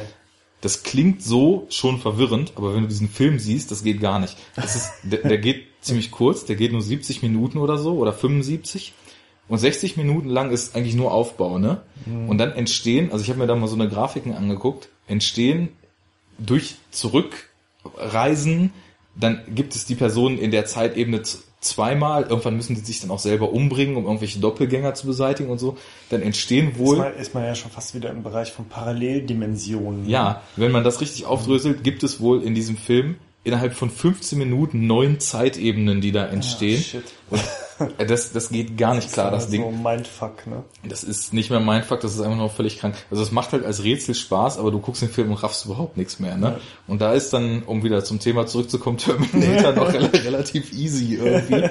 Und äh, ganz einfach verständlich und mit ein bisschen Auge zudrücken halt äh, auch zu Ja. kaufen. so ne Ja. So, das, Das- passiert unter der Brücke. Ja, nee, nee, nee, also das bahnt sich hinter der Brücke an. Genau, dann fahren sie ins äh, Dann Motel. fahren sie in so ein Motel. Da passiert dann halt quasi äh, die, das, das Wunder der Zeugung, Mhm. Das Wunder der Schöpfung. das Wunder der Schöpfung. Äh, und Parallel kriegt Arnie irgendwie raus auf ja, weil, äh, also Arnie, Arnie ist zu äh, Sarah Connors Mutter gefahren. Ne? Also er, er forstet jetzt systematisch äh, alle Leute aus ihrem Umfeld ab, um irgendwie herauszukriegen, wo sie sein könnte. Äh, und das erfährt man aber auch erst später. Also man sieht nur, wie Sarah Connor dann morgens halt äh, geduscht hat und sie sitzt dann noch so im Bademantel oder im Handtuch irgendwie auf dem Bett und telefoniert mit ihrer Mutter, um ihr zu sagen, dass sie sich keine Sorgen machen soll und so. Und die Mutter hat natürlich auch übers Fernsehen irgendwie mitgekriegt, dass äh, da dieser, dieser vermeintliche Serienmörder unterwegs ist. Und ähm, naja, und die Mutter will halt irgendwie immer wissen, so, ja, was denn jetzt los, wo bist denn du? Und ich mache mir solche Sorgen und äh, will aber immer hier- drauf hinaus, wo sie Genau. ist die ganze Und ich Zeit. habe Todesangst um dich und du willst mir noch nicht mal sagen, wo du bist. Und Sarah sagt halt immer, nein, das ist zu gefährlich, das kann ich nicht und bla bla bla. Naja, und irgendwann rückt sie halt damit raus und sagt, dass sie in dem und dem Hotel da und da ist. Und dann gibt's halt einen Cut und äh, man sieht halt irgendwie ja so eine so eine Post-Murder-Scene in so einem Haus, ja, Tür eingetreten, äh, alles chaotisch, äh, alles kaputt. Und äh, es geht halt so weiter zum Telefon, man sieht das Telefon und dann geht die Kamera an der Schnur entlang und zum Hörer und dann sieht man halt, wie der Terminator am Hörer sitzt und die Stimme von der Mutter imitiert und offensichtlich halt die Mutter umgebracht hat. Ne?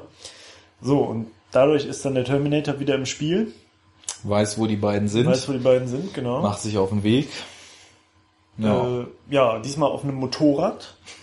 was ja auch äh, ein ikonisches Bild ist, was wir später auch Ja, erstens ein ikonisches Bild und halt auch natürlich jetzt nochmal noch mal so eine neue Dynamik in diese ganzen Verfolgungsgeschichten reinbringt. Mhm. Weil dann kommt natürlich der Terminator und äh, Sarah Connor und Kyle Reese können gerade so fliehen mit den selbstgebauten Bomben. Ja, und dann kommt, also äh, genau, äh, Reese weiß ja, wir haben später, also wir haben vorher noch so einen Cut in die Zukunft gehabt, irgendwie, wo man noch so, so Verstecke sieht äh, von Menschen, die dann da auch von Terminatoren quasi ausgeräuchert werden, auch ganz kaltblütig. Und das, also da hat er ihr so ein bisschen aus dieser Welt erzählt und ich glaube, das, das fe- feuert in ihr so ein bisschen so diesen Willen an, weil sie ist ja vorher nur so, ich will das alles nicht, ich, ich will nicht. Ja, vor allem, sie glaubt es auch ganz Ja. lange nicht, ne? Also ganz lange nimmt sie ihm die Geschichte halt nicht ab, Mhm. so, ne? Sagt halt, sie will diese Verantwortung nicht, dass sie für die Rettung der Menschheit verantwortlich ist und so weiter. Und als er dann so ein bisschen was erzählt, da, da kommt das dann so langsam. Und naja, er weiß halt auch, seit er Kind ist, wie man irgendwie aus Haushaltsmaterialien reichlich Bomben bauen kann, so Rohrbomben. Aus was, sie, Mottenkugeln. was sie dann da halt auch machen. Und dann kommt es, also in der Ver nächste Verfolgungsjagd brauchen wir nicht groß ausführen, ist genauso gut wie die erste eigentlich, ne? nur dass halt dieser Motorradaspekt da noch mit reinkommt. Dann kommt zu einer Szene, wo wir hier auch irgendwie schön gelacht haben.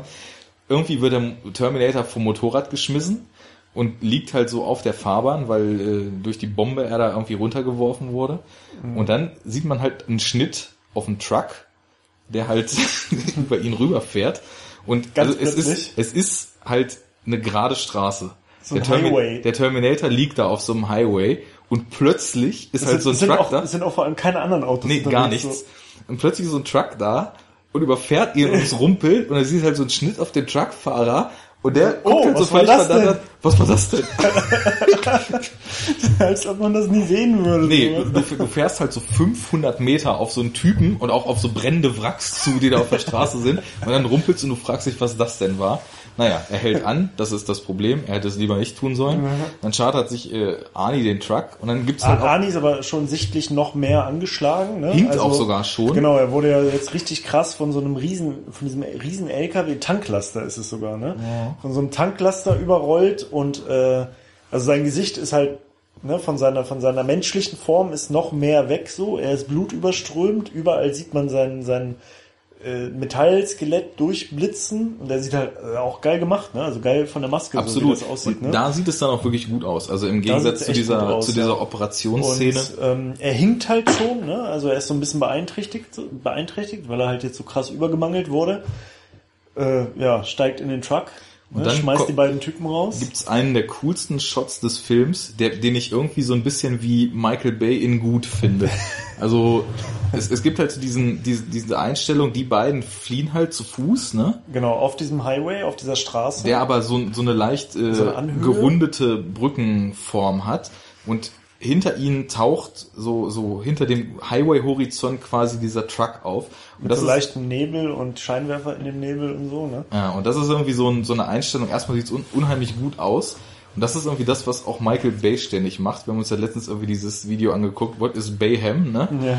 Und äh, du hast halt immer irgendwie kleine Dinge im Hintergrund und irgendwas, äh, kleine Dinge im Vordergrund oder Menschen im Vordergrund und irgendwas Großes, was im Kommt von Hintergrund passiert. so äh, genau. ran so, ne? Und Aber- immer aus so einer Schräge, so von so schräg unten gefilmt und so oft, ne? es wirkt halt hier nicht so überdimensioniert und deswegen halt, du hast halt richtig das Gefühl, dass, dass die beiden eigentlich kaum eine Chance haben, weil von hinten so eine, so eine Macht auf die Ja, zugewalzt aber das ist, kommt. aber das ne? ist ja metaphorisch für, für diesen ganzen Film. Also das ist ja, das ist ja genau das, was, was der halt so gut rüberbringt. Äh, weil genauso wie du es halt sagst, so, die sind halt eigentlich chancenlos, die sind permanent auf der Flucht, Mhm. äh, die haben die viel schlechteren Mittel, die viel schlechtere Ausgangslage und es kommt halt immer so eine Macht, so eine unaufhaltsame Macht von hinten auf Mhm. sie zugerollt, irgendwie der sie immer nur so ein bisschen entfliehen können, aber letztendlich oder sie können es halt so hinauszögern sozusagen, ja, aber sie können diesem Ding nicht entkommen so, ne? Also es ist halt wirklich gnadenlos und das sagt ja auch der, also Kyle Reese sagt das ja auch dann in diesem Opening, wo die beiden sich halt quasi das erste Mal dann unterhalten im Auto, als sie schon auf der Flucht sind. Und der, der Plot so ein bisschen erklärt wird, sagt Kyle Reese das halt auch so richtig gut gespielt, dann halt irgendwie so, ja, also passen Sie auf, Sie müssen halt verstehen, äh, das ist halt eine Maschine, die ist gnadenlos, mit der können Sie nicht verhandeln, mit dem können Sie nicht reden, der hat keine Vernunft und der hat auch keine Moral und kein, kein Mitleid oder sonst was, sondern dieses Ding wird halt so lange auf sie Jagd machen, bis sie tot sind, so. Und keinen Augenblick früher wird er aufhören, so. Keinen einzigen Augenblick so. Und das ist halt richtig eindringlich, wie er das halt auch so sagt, ne? Und, und der Film spiegelt genau das wieder. Also, es ist wirklich so diese, diese, ähm, diese, äh, ja, wie kann ich sagen, diese Urkraft, also die, dieses mega Power Terminator Ding, das halt einfach echt alles niederwalzt und im Grunde genommen kannst du nur irgendwie wegrennen. Was anderes, du kannst dich dem Ding nicht entgegenstellen, so. Und Ja, das ist eigentlich. nur Rennen bringt ja eigentlich nichts. Ja, ja, aber Weil- du kannst nur flüchten so, ne? aber Mhm. du kannst dich nicht wirklich mit dem Ding konfrontieren irgendwie und eigentlich wirkt es auch immer chancenlos und das finde also finde ich ist ist so ein ganz essentielles Element von der Terminator Saga was im zweiten Film auch noch sehr gut äh, rübergebracht ist. Im dritten ist es dann schon so ein bisschen albern. Im vierten mhm. spielt es eigentlich gar keine Rolle mehr. Aber das ist für mich eigentlich so das, das, das Kernelement von, von Terminator und das, das vermittelt er halt auf ganz vielen Ebenen. Das vermittelt ja. er halt so durch das, was du direkt siehst, ne? Das vermittelt er durch das Tempo von dem Film, durch, durch die Inszenierung, äh, durch die durch die Bildsprache, dann halt durch diese kleinen äh, Sachen, die uns aufgefallen sind, dass es zum Beispiel immer wieder dieses Thema gibt, dass äh, eine Maschine oder ein Fahrzeug irgendwas anderes Kleines so plattwalzt, ne? Das zieht sich ja auch so durch den ganzen Film und auch durch andere, also durch Fortsetzungen. Und das wird halt auf ganz vielen Ebenen von ganz plakativ offensichtlich bis auf fast so metaphorisch mhm. äh, total gut rübergebracht. So. Und das finde ich ist halt richtig, das, das ist für mich echt so, ein so ein Wesensmerkmal der Terminator-Reihe. So mhm. dieses brachiale, hoffnungslose, diese, diese permanente Hetzjagd und diese Flucht vor etwas, dem man eigentlich nicht so richtig entkommen kann. Ja. So, ne? äh, schön ausgedrückt. Also ich greife jetzt nochmal dieses metaphorisch auf, weil also ich glaube, wie es jetzt weitergeht, es kommt dann halt zu einem krassen Finale in der Fabrik, was man gesehen haben muss. Und, ja, man äh, muss vorher vor allem die geile Explosion gesehen haben, ne? Der Truck. Ja. So. Äh, da ist uns ja auch noch aufgefallen, wie so eine Inszenierung von, von so einer Explosion heute und damals sich so unterscheidet, ja. weil der Truck geht halt hoch, ist halt wirklich. Ja, äh, äh, kannst du ja kurz nochmal erzählen, wie, wie das passiert irgendwie? Mit dieser, mit dieser Bombe da auch. Mal. Ja, genau. Ja, genau. Also Kyle hat noch welche von seinen Rohrbomben. Und äh, ja, wie gesagt, der Terminator hat sich den Truck gechartert und versucht halt wirklich auch die beiden einfach nur ganz grob erstmal überzufahren mit dem Ding. ja. Und äh, heizt dann so halb auf so einen Bürgersteig drauf. Kyle springt noch zur Seite und schafft es halt noch eine von diesen Rohrbomben in den Auspuff von diesem Truck reinzuschmeißen. Mhm. Was halt auch so rein physikalische interessanter Move ist, in einen an sich vorbeifahrenden mit was 80 Sachen oder was weiß ich Truck. Äh, so ein Ding noch reinzuschmeißen. Das Ding ja. da noch und das purzelt da so ganz gemütlich rein, aber es funktioniert halt. Also äh, man sieht dann halt noch eine Weile, wie er fährt und irgendwie fast äh, Sarah Connor eingeholt hat, aber auch nicht auf so einem Maß, dass man es blöd finden würde. Also mhm. er ist nicht bis auf zwei Meter an ihr dran und nee. es fehlt nur noch so ein Sekundenbruchteil. Es, wird auch vor allem nicht so 30 Mal hintereinander so. Also das ist ja diese, diese Szene, Situation, wie ganz oft in Szenen, es gibt eine Bombe, die entschärft werden soll, mhm. ja. Und da ist immer so ein Digitaltimer dran, ist ja klar, ne? Ja, wobei in der Szene, das ist schon so Hitchcock-Suspense, weil du siehst halt dann ja immer noch, diese Close-ups, wie diese Rohrbombe in dem, in dem Auspuff ja, liegt ja. und wie die Lunte runterbrennt. Ne? Genau. Ne? Und dann ist immer wieder der Schnitt auf sie, sie rennt, der Truck ist näher dran. Aber da ist ja dann eigentlich immer eine Diskrepanz, also ganz typisch ist ja dann so eine Diskrepanz zwischen der echten Zeit, ja. die da eigentlich abgehen müsste, und dem, was du so siehst. Ne? Mhm. Das ist, deswegen meine ich ja, wie mit dieser Bombe mit dem Digitaltimer, die dann irgendwie so sieben Sekunden anzeigt und dann gibt's halt immer so den Schnitt zwischen dem Menschen, passiert der die, eine Minute, genau. Ne? Und du siehst immer den Schnitt zwischen dem Menschen, der sie entschärfen soll mit zwei Kabeln und ich weiß, ah scheiße, welches soll ich durchtrennen so und dann immer wieder ein Schnitt zurück aufs Display mhm. und es sind halt sieben oder acht Sekunden, die du da siehst, aber diese Szene dauert in Real Time halt eine Minute mhm. und äh, das haben sie da halt nicht gemacht so, ne? Also, also nicht ganz so krass. Bei jedem Schnitt drauf ist die Lunte tatsächlich kürzer. Ja, also es entspricht fast so der der echten Zeit mhm. wahrscheinlich, die, die diese Bombe braucht, bis sie dann explodiert so. Und ist das halt dann auch wirklich nicht so die dieses allerletzte Moment-Ding. Also man, ja. ich, ich finde, es ist in, insofern irgendwie so, der, der Abstand ist gut gewählt, weil man, also wenn halt ein, ein Tanklaster hinter einem hochgeht, muss man halt auch irgendwie erstmal einen gewissen Abstand haben, um Damit diese Druckwelle der Explosion hat, überhaupt ja. zu überleben. Und ich finde, das ist schon so ganz gut gemacht. Also das ist ja auch so eine Sache. Es ist viel Action in dem Film, es wird viel geschossen, es gibt auch Explosionen, aber du hast nie das Gefühl, dass das so völlig all over genau, the place also. Es ist ne? irgendwie, es entspricht noch so der, der bekannten physikalischen Gesetzmäßigkeit, ja. die man irgendwie so ab und zu so ein bisschen ne? freier ausgelegt, aber ja. nicht so wie, wie, die, wie die völligen Actionreißer, wo halt eigentlich, also keine Ahnung, wie Colin Farrell im Total Recall Remake, der sich 200 Meter von einem fliegenden Raumschiff aufs andere runterrollt und ja, ja, das genau. dann irgendwie überlebt und durch Zufall auch gerade drauf landet, so, sondern. Das sind nicht so, so Übermenschen-Stunts. Ja, genau. So, ne? Das, das kann halt alles schon so angehen und du, du merkst ja auch, wie es halt sichtlich an den beiden menschlichen Figuren äh, zehrt halt. Ne? Ja, also ja. die sind ja auch am Ende ziemlich platt und äh, schaffen es dann ja, halt in dem Fabrikfinale. Dann hat man halt diese grandios gemachte Explosion von dem Tanklaster, die also auch echt imposant ist, also auch richtig groß, ne? Also mhm. richtig kracht halt richtig krass so. Wird auch geil aufgenommen, ne? Das hatten wir eben angedeutet. Ja, ja, also, schön so 80er-Style aus vier, fünf Perspektiven So hintereinander. hintereinander. Immer wieder boom, boom, boom. was geil ist, was ein geiles Stilmittel ist irgendwie so. Also Ja, ich- also man wird das heute nicht mehr so machen, aber es hatte damals auf jeden Fall seine Berechtigung und hat immer Ja. irgendwie. Das Ding ist ja auch, die Szene ist lang und die, die arbeitet ja auch wieder darauf hin. Also du hast ja nicht eine Explosion nach der anderen in dieser Art, dass du halt total schnell ermüdet bist davon, sondern ja wie bei vielen Actionfilmen heute. wo einfach zu viel gleich, gleichartige Action hintereinander ist. Ne? Ja. Also so eine Reizüberflutung. Und das hat man da halt nicht. Ne? Also du hast weniger Reize, die aber halt einfach effektiver sind. Ja. Also auch was du vorhin gesagt hast, der Film ist eigentlich dann ab der Hälfte nur noch eine Hetzjagd, aber trotzdem schafft halt Cameron das auch so vom Timing und von der Intensität noch immer wieder so Spitzen zu schaffen. Also Ja. du, du hast halt Das äh, kann sich noch steigern. du hast Obwohl, halt- äh, obwohl der, also du, du hast quasi schon so ein, so, äh, du hast so ein, es startet gleich mit so einem, mit so einem Fortissimo und kein Mensch denkt dran, dass es noch ein Crescendo gibt. so in der Art. Das Nicht schlecht. ganz geil, oder? Nicht schlecht. Ja, vor allem, wenn man überlegt, also diese Verfolgungsjagd mit der, mit der abschließenden Truck-Explosion ist ja im Endeffekt dann erstmal schon so ein, das ist ja so ein Relief, ne? Du denkst, boah, Alter, jetzt haben sie es endlich geschafft. Der war schon so platt, das hat er jetzt nicht überlebt. Er steht da natürlich trotzdem nochmal auf, der Terminator. Aber es ist nicht so offensichtlich. Nee. Ne? Also Und- es ist nicht so gemacht, dass man das von, von, von Augen, vom ersten Augenblick gleich weiß, dass es jetzt noch nicht zu Ende ist. Es könnte, es würde einen nicht wundern, wenn es dann zu Ende wäre. Ja, würde es nicht.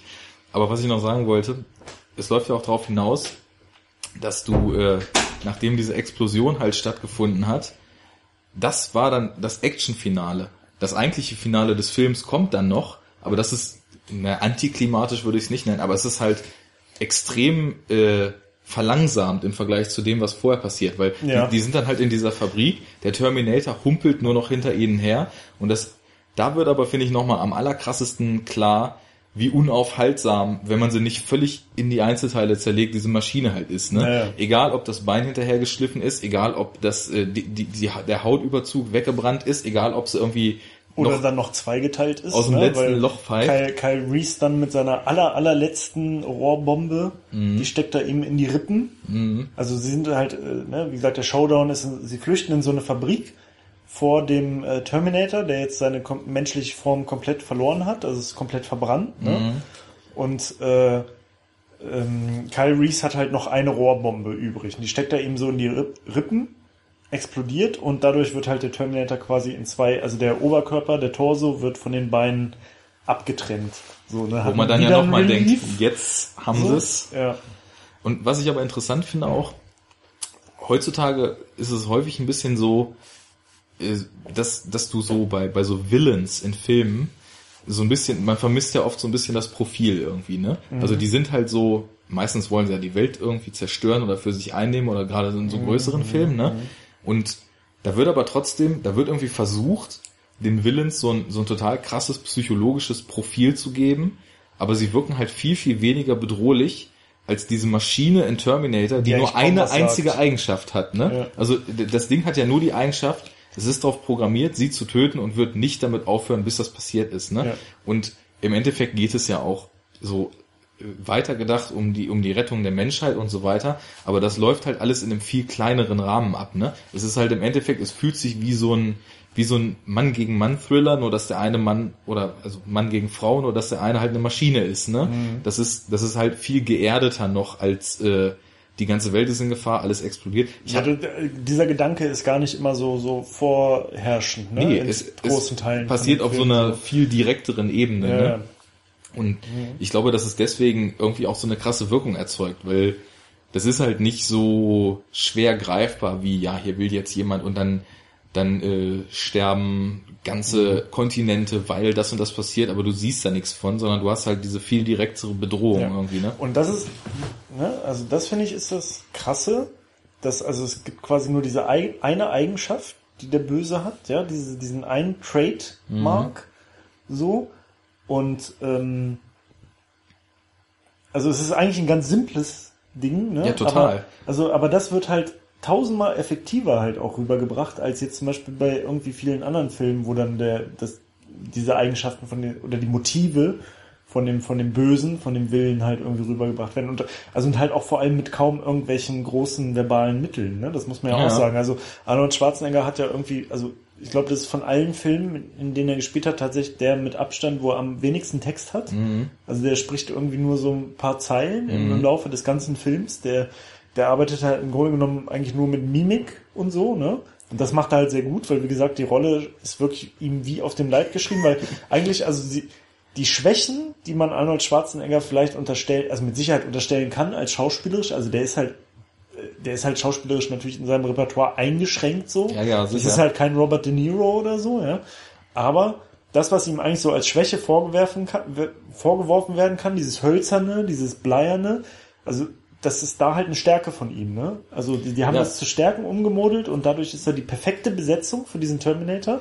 Und selbst als Arnold Schwarzenegger dann quasi keine Rolle mehr spielt und als der Terminator halt nur noch diese Maschine ist, wo du jetzt nicht mehr mit Mimik und solchen Geschichten arbeiten kannst, selbst da vermitteln sie es halt so krass. Ja. Obwohl diese Maschine dann gar nicht mehr spricht und äh, ja, das ist das, was ich vorhin meinte. Da ist, da ist halt alles, was er vorher schon extrem gut transportiert und was halt auch so durch die, durch die Rahmenbedingungen des Films irgendwie super unterstützt wird, ist da halt nochmal so auf den Kern runtergekocht. Und da hast du dann einfach nochmal, da siehst du dann auch der, dieser Bedrohung so ins Auge, wie sie eigentlich ist. Da ist quasi so die Maske gefallen und du hast nur noch mhm. diesen, das, was es eigentlich ist, der Roboter aus der Zukunft. Mit dem, der, mit dem Kill auf. Genau, der so, sie umbringen will. Naja, dann gibt's ja zum Glück die Presse, nachdem der schon zweigeteilt war und. Ja genau, er ist dann zweigeteilt und äh, steht plötzlich auch wieder auf. Kyle Reese ist mittlerweile tot. Mhm. Er ist gestorben bei der Explosion von dem Terminator, weil er dadurch eine Treppe runtergefallen ist und er war sowieso schon halt sehr angeschlagen. Äh, Sarah Connor richtet sich auf, guckt, ob mit Kyle alles in Ordnung ist, sieht, dass er halt tot ist und dann äh, greift auf einmal wieder der Terminator nach ihr so und krabbelt ihr halt hinterher. Hat mittlerweile mhm. keine Beine mehr. Ne? Äh, der Climax wird noch krasser wieder, also es ja, geht wieder hoch so. Immer ne? langsamer, das ist das, was ich eben meinte. Also erst hinkt er ihnen hinterher. Ja, aber es ist trotzdem intensiver. Ja, halt, da, ne? ist er, schon, da ist er schon langsam, aber äh, dann ist es im Endeffekt so, als, als ihm dann die Beine fehlen, kriecht er hinterher, ist noch langsamer, aber sie kann ja halt auch nicht mehr. Also nach, nachdem schon, was weiß ich, wie viel Explosion um sie rum passiert ist und ich glaube, sie kann auch an dem Punkt, obwohl sie so aus dieser Zukunftsgeschichte von ihm und so halt diese Kraft geschöpft hat, die sie brauchte, um mhm. überhaupt so diese, diese Flucht noch weiter durchzustehen, sie kann auch, glaube ich, einfach mental nicht mehr, weil das ist ja, dann, das klar. ist dann einfach ja. der Punkt, wo äh, ja und obwohl es an Tempo verliert, gewinnt es aber an Dramatik. Genau. Mhm. Und äh, naja, was macht sie? Sie sind ja in so einem Fabrikkomplex. Sie läuft halt durch so eine geöffnete Hydraulikpresse. Der Terminator folgt ihr. Sie kann dann natürlich, also ganz praktisch, ganz praktischerweise ist dann da so ein Gitter, was sie runterziehen kann, äh, um den Terminator sozusagen einzusperren, was halt auch irgendwie so ein bisschen naja, bei solchen Pressen gibt's schon Sicherheitsvorrichtungen. Ja, ja, ob die nun genau so aussehen, Auf das jeden ist Fall. halt die, die Frage, sie, wie sie, ob du aus 500 Metern genau. auf dem Highway den sie, Typen ja. nicht siehst. Ne? Sie krabbelt also aus der Presse, zieht dieses Gitter runter, der Terminator ist quasi in der Presse gefangen. Der Arm äh, ist noch durchgestreckt durch das Gitter, versucht sie zu erwürgen und sie äh, kommt dann mit der Hand gerade noch an die Betätigung für diese Presse. So betätigt die Presse und dann wird halt der, der Terminator halt zerquetscht. Nachdem sie ja. ihm nochmal in die Augen guckt und faucht, You're terminated, fucker. Was auch eine ziemlich geile Line ist auf jeden mhm. Fall. Ähm, ja, und dann äh, tatsächlich erreicht der Film dann halt äh, sein, ja nicht sein Ende, also es geht noch kurz weiter. Es gibt noch eine kurze Szene. Äh, aber sozusagen die Bedrohung ist dann erstmal ja. Ne, also der, der, es, kommt, es, es gibt dann wirklich den Relief. Ja? Dann also wirklich. Das, genau. was ich auch dadurch, äh, das ist ja, was wir gar nicht dazu gesagt haben, das ist natürlich alles auch nachts passiert gerade und obwohl man alles erkennen kann, ist die zweite, also so die, die Finalhälfte des Films dann halt auch in dieser Fabrik, das ist relativ düster und dunkel alles, ne? Und dann ist halt, ist halt Schnitt und ist es wieder Tag und die Sonne scheint und so weiter. Und wir hatten uns ja gefragt, also noch bevor wir am Ende waren im Film, ob eigentlich diese ganze Story von wegen äh, Kyle ist der Vater von John Connor und so weiter, ob das eigentlich erst im Sequel aufgemacht wurde. Aber das kommt ja dann am Ende, dass sie dann dieses Foto, äh, genau. da, da schießt ja dieser kleine mexikanische Junge das Foto von ihr, was dann das ist, was Kyle aus der Zukunft wieder mit zurückgebracht hatte, ne? Genau. Weil John genau. es ihm gegeben hat. Und dann spricht sie ja quasi so noch zu ihrem ungeborenen Sohn schon so ins, Ja, ins Leere sie- und sagt sie, so, Sie, nee, sie nimmt ja Tapes auf. Sie Ach, nimmt genau, mit einem stimmt, ja. Rekorder so Kassetten auf, um halt so was, Botschaften. was nimmt die auf? Ka Kassetten? Kassetten, ja, also ne, die zwei CDs mit dem Plastikding drumherum. Äh, und äh, ja, um so Botschaften halt an den noch nicht geborenen Sarah, äh, äh, John Connor zu schicken. Also sie ist halt schwanger. Man sieht, sie hat jetzt einen Bauch. Sie fährt mit einem Jeep Richtung. Sie ist in Mexiko, glaube ich schon, oder fährt so zur mexikanischen Grenze. Ähm, und da ist, muss sie zum Tanken halten und ein kleiner mexikanischer Junge spricht sie an, hat ein Foto von ihr gemacht und möchte 5 Dollar dafür haben. Und äh, sie kauft dieses Foto für 4 Dollar. Richtig gut gehandelt. Cinco dólares, señorita. Und dann sagt sie halt, nee, nur 4. Und ähm, dieses Foto ist dann quasi das Foto, das Kyle Reese von ihr hatte in der Zukunft, wodurch er wusste, wie sie aussieht. Jo. Und ja, und dann eigentlich auch wieder eine richtig geile Endszene. Also dann kommt tatsächlich, es gibt halt so ein bisschen pseudophilosophisches Gelaber, ne, was sie da auf die, auf das Tape irgendwie dann so sagt über die Zukunft und sie will ihn halt ein bisschen vorbereiten und äh, spricht ihm halt so ein paar Sachen über die Zukunft und so aufs Band. Ja, und dann äh, gibt's ta die tatsächliche Endszene. Dunkle Wolken ziehen auf. Ja, äh, mit also einem wirklich, also ein Bild, das, Das macht Lärm. ein Bild, das eine wirklich krasse äh, Optik hat, äh, auch aus einem krassen Shot so ge gefilmt. Äh, sie fährt halt in so eine Berglandschaft und äh, es ist eigentlich total idyllisch und voll schön auf so einem Highway mitten im Nirgendwo, ne, so typisch amerikanische Szenerie irgendwie. Und ähm, es ist eigentlich auch schönes Wetter und so. Und es zieht aber halt so ein Gewittersturm von links auf, ne? Und das Bild ist sozusagen zweigeteilt. Und man sieht halt, wie sie auf dieser Straße dann halt äh, da wegfährt und äh, Und das ist was, da, da können wir mal ein bisschen drüber reden, obwohl wir schon so lang dabei sind, dass wir vielleicht bald auch mal zum Schluss kommen. Aber das ist, im Endeffekt ist es ja so, Cameron hatte diese Originalidee für diesen Film, hat es geschafft, diesen Film umzusetzen. Und gerade diese Symbolik am Ende mit diesem ein Sturm zieht auf, dunkle Ja. Wolken kommen jetzt, es geht langsam in Richtung dieser dunklen Epoche, die sich andeutet. Das schließt eigentlich ja die Story total perfekt ab, weil es ist so, alles was passiert ist, dafür, dass die Menschen in der Zukunft gewinnen müssen, ist ja passiert in diesem Ja, Film. Ne? ja. Insofern ist es so, der wusste ja damals irgendwie 84 oder 83, als er das gedreht hat, noch nicht, dass er dann da irgendwann auch eine, ohne Frage sehr gute, aber dass er da mal eine Fortsetzung zu machen Ja. wird, ne? Und das ist so, so ein bisschen das Ding, finde ich, wie bei Matrix, ne? Matrix hat's, au- hat auch so ein Ende, so alles, was passiert ist, damit äh, diese Grundidee zu einem Ende, was man sich selber denken muss, aber was eigentlich abgeschlossen ist, führt. also ist es passiert, ne? benötigt einfach keine Fortsetzung. Genau, Ne? das, das ist eigentlich so, und, und das Ende ist auch daraufhin ausgelegt, dass es eigentlich keine geben sollte. Also so, so bei Matrix am Ende, da, da spricht ja Neo nochmal so zu den Zuschauern aus dem Off halt, dann siehst du ihn in dieser Telefonzelle und dann fliegt er dann ja so Superman-mäßig da irgendwie Ja, los, ja. weil er jetzt halt so der Chef ist. Und das suggeriert ja sowas wie, er hat jetzt die Power, um die Maschinen zu besiegen, die Menschheit wird es schaffen. Mhm. Ne? Und genauso ist es halt hier. Sie haben es geschafft, den Terminator zu besiegen.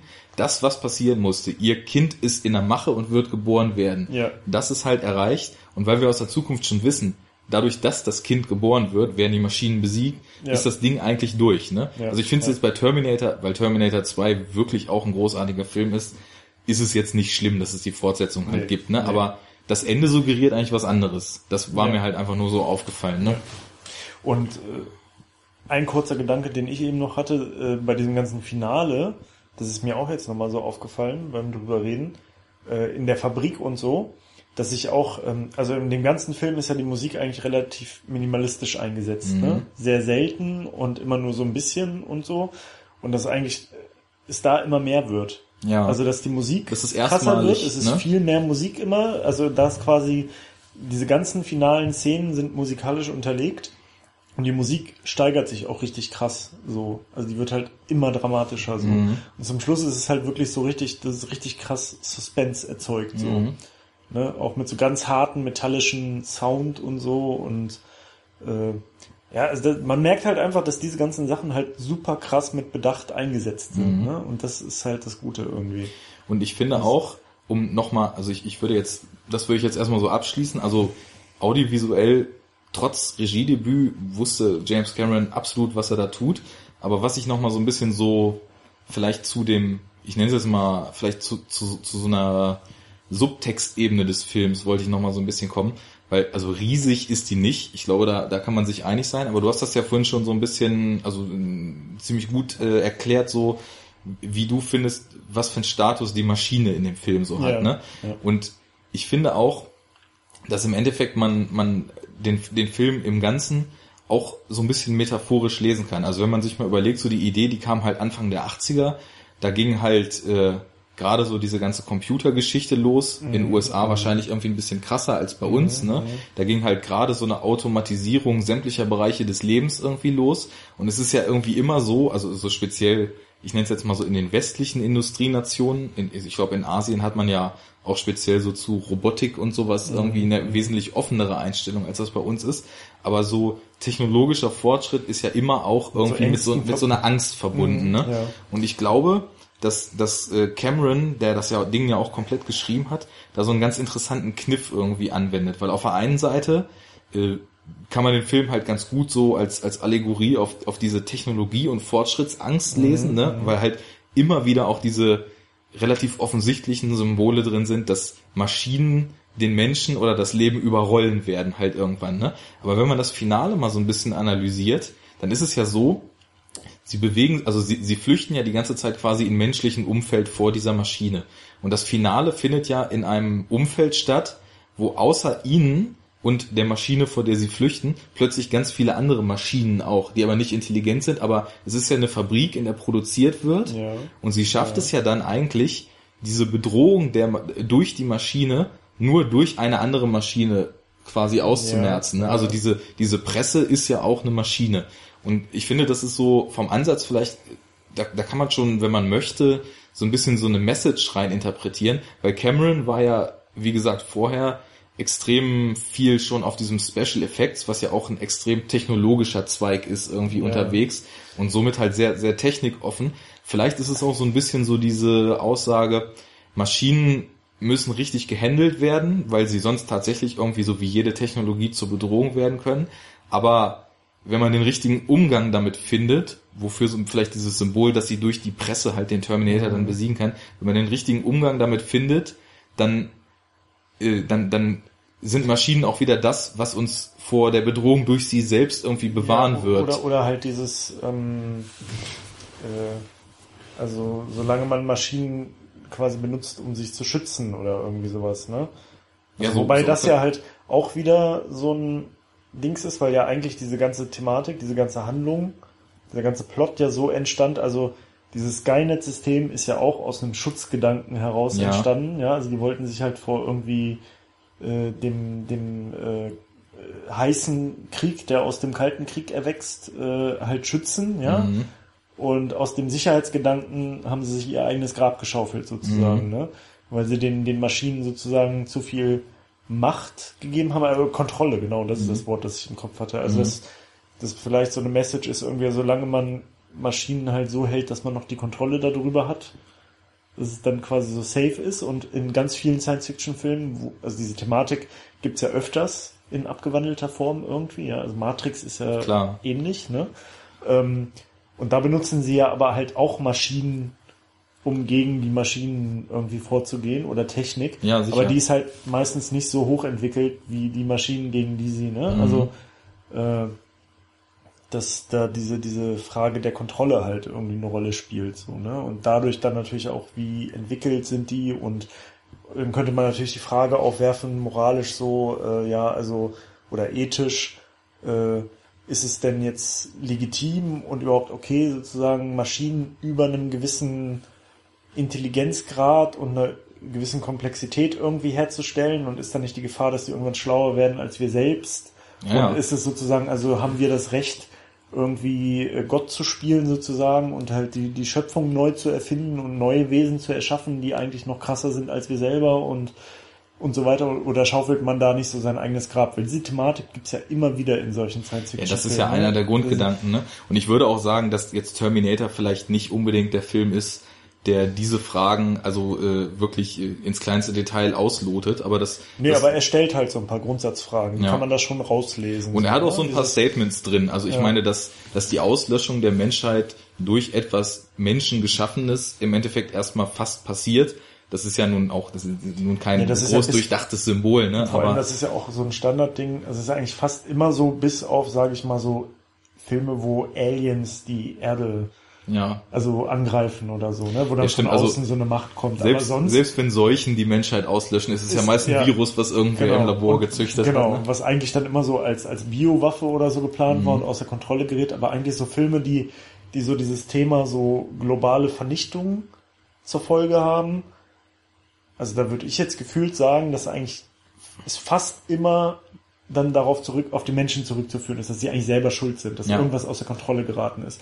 Es sei denn jetzt halt wie bei äh, Independence Day oder so, äh, dass halt Aliens von draußen kommen, so, ne? Weißt du, es, es gibt so einen gewissen Schlag an Regisseuren, da braucht man sich eigentlich gar nicht erst Gedanken drüber machen, was das vielleicht bedeuten soll. Das, das, das kann man sich einfach sparen. Also da kann man das Gehirnschmalz dafür nutzen, vielleicht äh, in andere Filme Ja. äh, rein zu investieren. Gut, um es abzuschließen von meiner Seite, ich meine auch einfach nur, dass es vielleicht interessant ist, äh, sich, sich das mal aus, also wenn man den Film sowieso gerne mag und öfter mal guckt, vielleicht mal aus der, äh, aus der Perspektive, inwiefern äh, ist dieses Maschinenthema so weit ausgeglichen und wo, wo könnte vielleicht noch eine gewisse Symbolik drinstecken, weil ich würde schon, also ich meine, Cameron ist ein Blockbuster-Regisseur, das war sein erster Film, aber ich finde immer, dass, dass in diesen Science-Fiction-Dingern, selbst wenn sie eigentlich Science-Fiction-Actioner sind, so, so ein bisschen Subtext drinsteckt und Ja, da kann man auch hier schon, was ja. finden. Ja, würde ich auch so sagen. Also man kann, der Film funktioniert halt auf vielen Ebenen, ne? Also das ist, man kann ihn sich halt angucken, also wenn man sagt, okay, ich will jetzt einen super straighten Action-Film halt so, Mhm. funktioniert da super geil. Wenn man sagt, ich will einen Film, einen coolen Science-Fiction-Film, der irgendwie äh, geile Effekte hat und so und geile Ideen hat, wie, das ist ja immer das Interessante, finde ich, an Science-Fiction-Filmen, weil die ja halt dann oft so einen Zukunftsbezug haben. Äh, Und das Interessante ist ja immer, dass, dass da halt immer so Ideen ein bisschen weiter gesponnen werden, so, wie sieht denn das und das mal in 20, 30 Jahren aus? Ja, wie ja. ist das eigentlich, wenn der technische Fortschritt das und das ermöglicht und so? Da funktioniert's. Und es funktioniert halt auch, also in einem begrenzten Maße natürlich, aber es funktioniert halt auch, wenn man, sag ich mal, unter so einem moralisch-metaphorischen Aspekt sich das anguckt. Ne? Ja. Und äh, das ist halt cool. Also du kannst den Film ohne große Ansprüche sehen und wirst ihn trotzdem geil finden, weil er einfach handwerklich ein richtig gut gemachter Film ist. Also wirklich richtig, richtig gut. Und du kannst aber halt auch viel draus ziehen, so ein bisschen inhaltlich und metaphorisch und über Bildsprache und ähm, wie Sachen transportiert werden und kleine Verweise und äh, solche Geschichten. Ne? Und das finde ich halt immer cool so. Also ähm, wenn, wenn der halt einfach auf verschiedenen Ebenen einen ansprechen kann und halt auch auf jeder echt zuverlässig funktioniert so. Und halt nicht nur wie bei vielen anderen Blockbuster-Filmen oder Science-Fiction-Filmen oder so, die dann nur noch auf der Ebene funktionieren, wenn, du sagst, okay, ich will jetzt irgendwie so ultra krasse Action und ich will meinen Kopf ausschalten und ich will irgendwie zweieinhalb Stunden im Kino jetzt irgendwie äh, unfassbare Popcorn-Action sehen und dauerberieselt werden mit Explosionen und Special Effects und eine Sache, die krasser ist als die andere so. Ne? Ja, ich glaube, das ist ein ganz schönes Schlusswort, was ich jetzt nochmal komplett so wiederholen könnte, aber ich stimme dir einfach zu, weil ich sehe das mit dem Film absolut genauso. Also es ist auf jeden Fall ein Top-Film. Ein paar Szenen sind ja gar nicht mal gealtert, sondern ein paar Szenen sieht man halt an, dass er nicht so das Riesenbudget hatte, aber auch da wurde das Beste draus gemacht. Ja, aber man kann ihn immer noch gucken. Also immer noch gut und es ist ganz selten irgendwie cheesy und ich finde, also der ist halt einfach gut gealtert. definitiv. So und ähm, ja, muss man sich angucken. Also wenn man irgendwie ein Filmnerd ist, wenn man auf Action steht, wenn man auf Science Fiction steht, eigentlich Pflicht, Pflichtfilm. Ja, und äh, Also auch wenn man allein auf der Couch sitzt, wenn man mit äh, Kumpels einen lustigen Filmabend haben will, wenn man äh, ja zu je Terminator ist ein Film für die ganze Familie und zu, zu jeder Für die ganze Familie, die nur Zu aus jeder über 18-jährigen Situation. Menschen besteht. genau. Ja, würde ich sagen, filmtechnisch Hammers, ne? Ja, wollen wir jetzt noch ganz kurz über die Fortsetzung oder irgendwie was sagen? Oder? Oh, Oder vielleicht ich weiß nicht, wir sind schon wir sind schon über zwei Ja. Stunden. Ich glaube, das machen wir mal anders, oder? Ja, man kann ja, genau, man kann ja, also der zweite würde ich sagen, ist ja auch fast nochmal. Ist nochmal ein Cast wert. Nochmal ein Cast wert. Oder dann könnte man vielleicht, na gut, der zweite ist ja eigentlich schon so ein Remake vom ersten, würde ich mal sagen. Äh, ja. Man könnte die ja vielleicht alle so zusammenfassen oder so, weil über den dritten ja. und vierten muss man nicht so viel reden. Ja, oder wir machen ein Triple Feature, was sich überwiegend auf den zweiten konzentriert. Ja, also irgendwas wird uns da mit Sicherheit einfallen äh, in unseren Nerd-Gehörnen. Alles klar. So, dann plagen wir noch mal ein bisschen, wo man uns im Netz finden kann. Ne? Ach so, ja.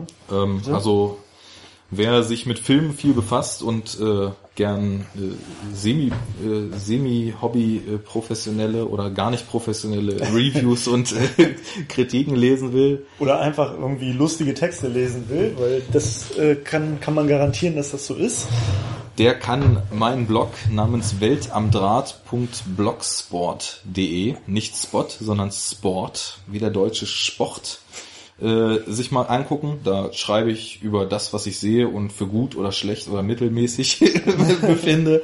Schreibe ich mal lange, mal kurze Texte, mal nur so ein paar Ideen, mal gebe ich mir richtig Mühe.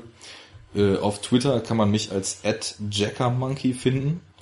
Auf Movie Pilot, falls man da unterwegs ist, als Jacker. Auf Letterboxd auch als Jacker. Und ich glaube, das ist alles, was jetzt filmtechnisch irgendwie hier eine Relevanz hat. Ähm, ja, also ich bin auch im Internet vertreten, allerdings nicht wirklich filmtechnisch. Äh, also das ist jetzt auch eins meiner Interessen, wo wir uns jetzt hier zusammengefunden haben, aber eigentlich äh, bin ich im Internet unterwegs mit einem Blog über Autos. Also das passt ja aber auch zum Film. Autos und ja, Motorräder. Gewissermaßen, ja, Autos genau. Also mein Blog geht um Motorkultur im weitesten Sinne. Autos, Motorräder, Roller äh, und alles, was ich da halt irgendwie cool finde.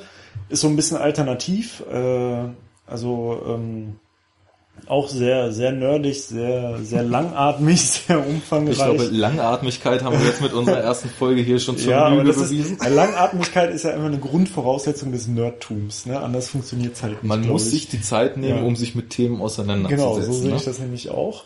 Und ähm, ja, jedenfalls ist es ein etwas alternatives Blogprojekt dazu. Ich habe auch eine Facebook-Seite und eine Twitter-Seite. Ähm, wir sind uns noch nicht ganz sicher, wie wir das jetzt mit dem Podcast äh, machen werden, ob der jetzt eine eigene Präsenz mittelfristig bekommt. Also es wird wahrscheinlich darauf hinauslaufen. Ich würde dem sogar kurzfristig, aber dafür brauchen wir halt noch einen Namen. Vielleicht haben genau, wir den ja also bei der zweiten Das ist jetzt Folge alles schon. noch in der Planungsphase und deswegen werden wir auf jeden Fall Werbung für den Podcast oder für dieses Podcast-Projekt halt auf diesen genannten Seiten machen. Meine Seite heißt oder mein Projekt insgesamt heißt wie Carrera nur mit O das Carrera, also der Name erklärt's, ne? Äh, das Carrera wie im Porsche Carrera, wie Carrera nur mit O. Äh, und die Seite ist http Doppelpunkt Doppel Doppel Slash Slash äh, wie Carrera nur mit o.wordpress.com.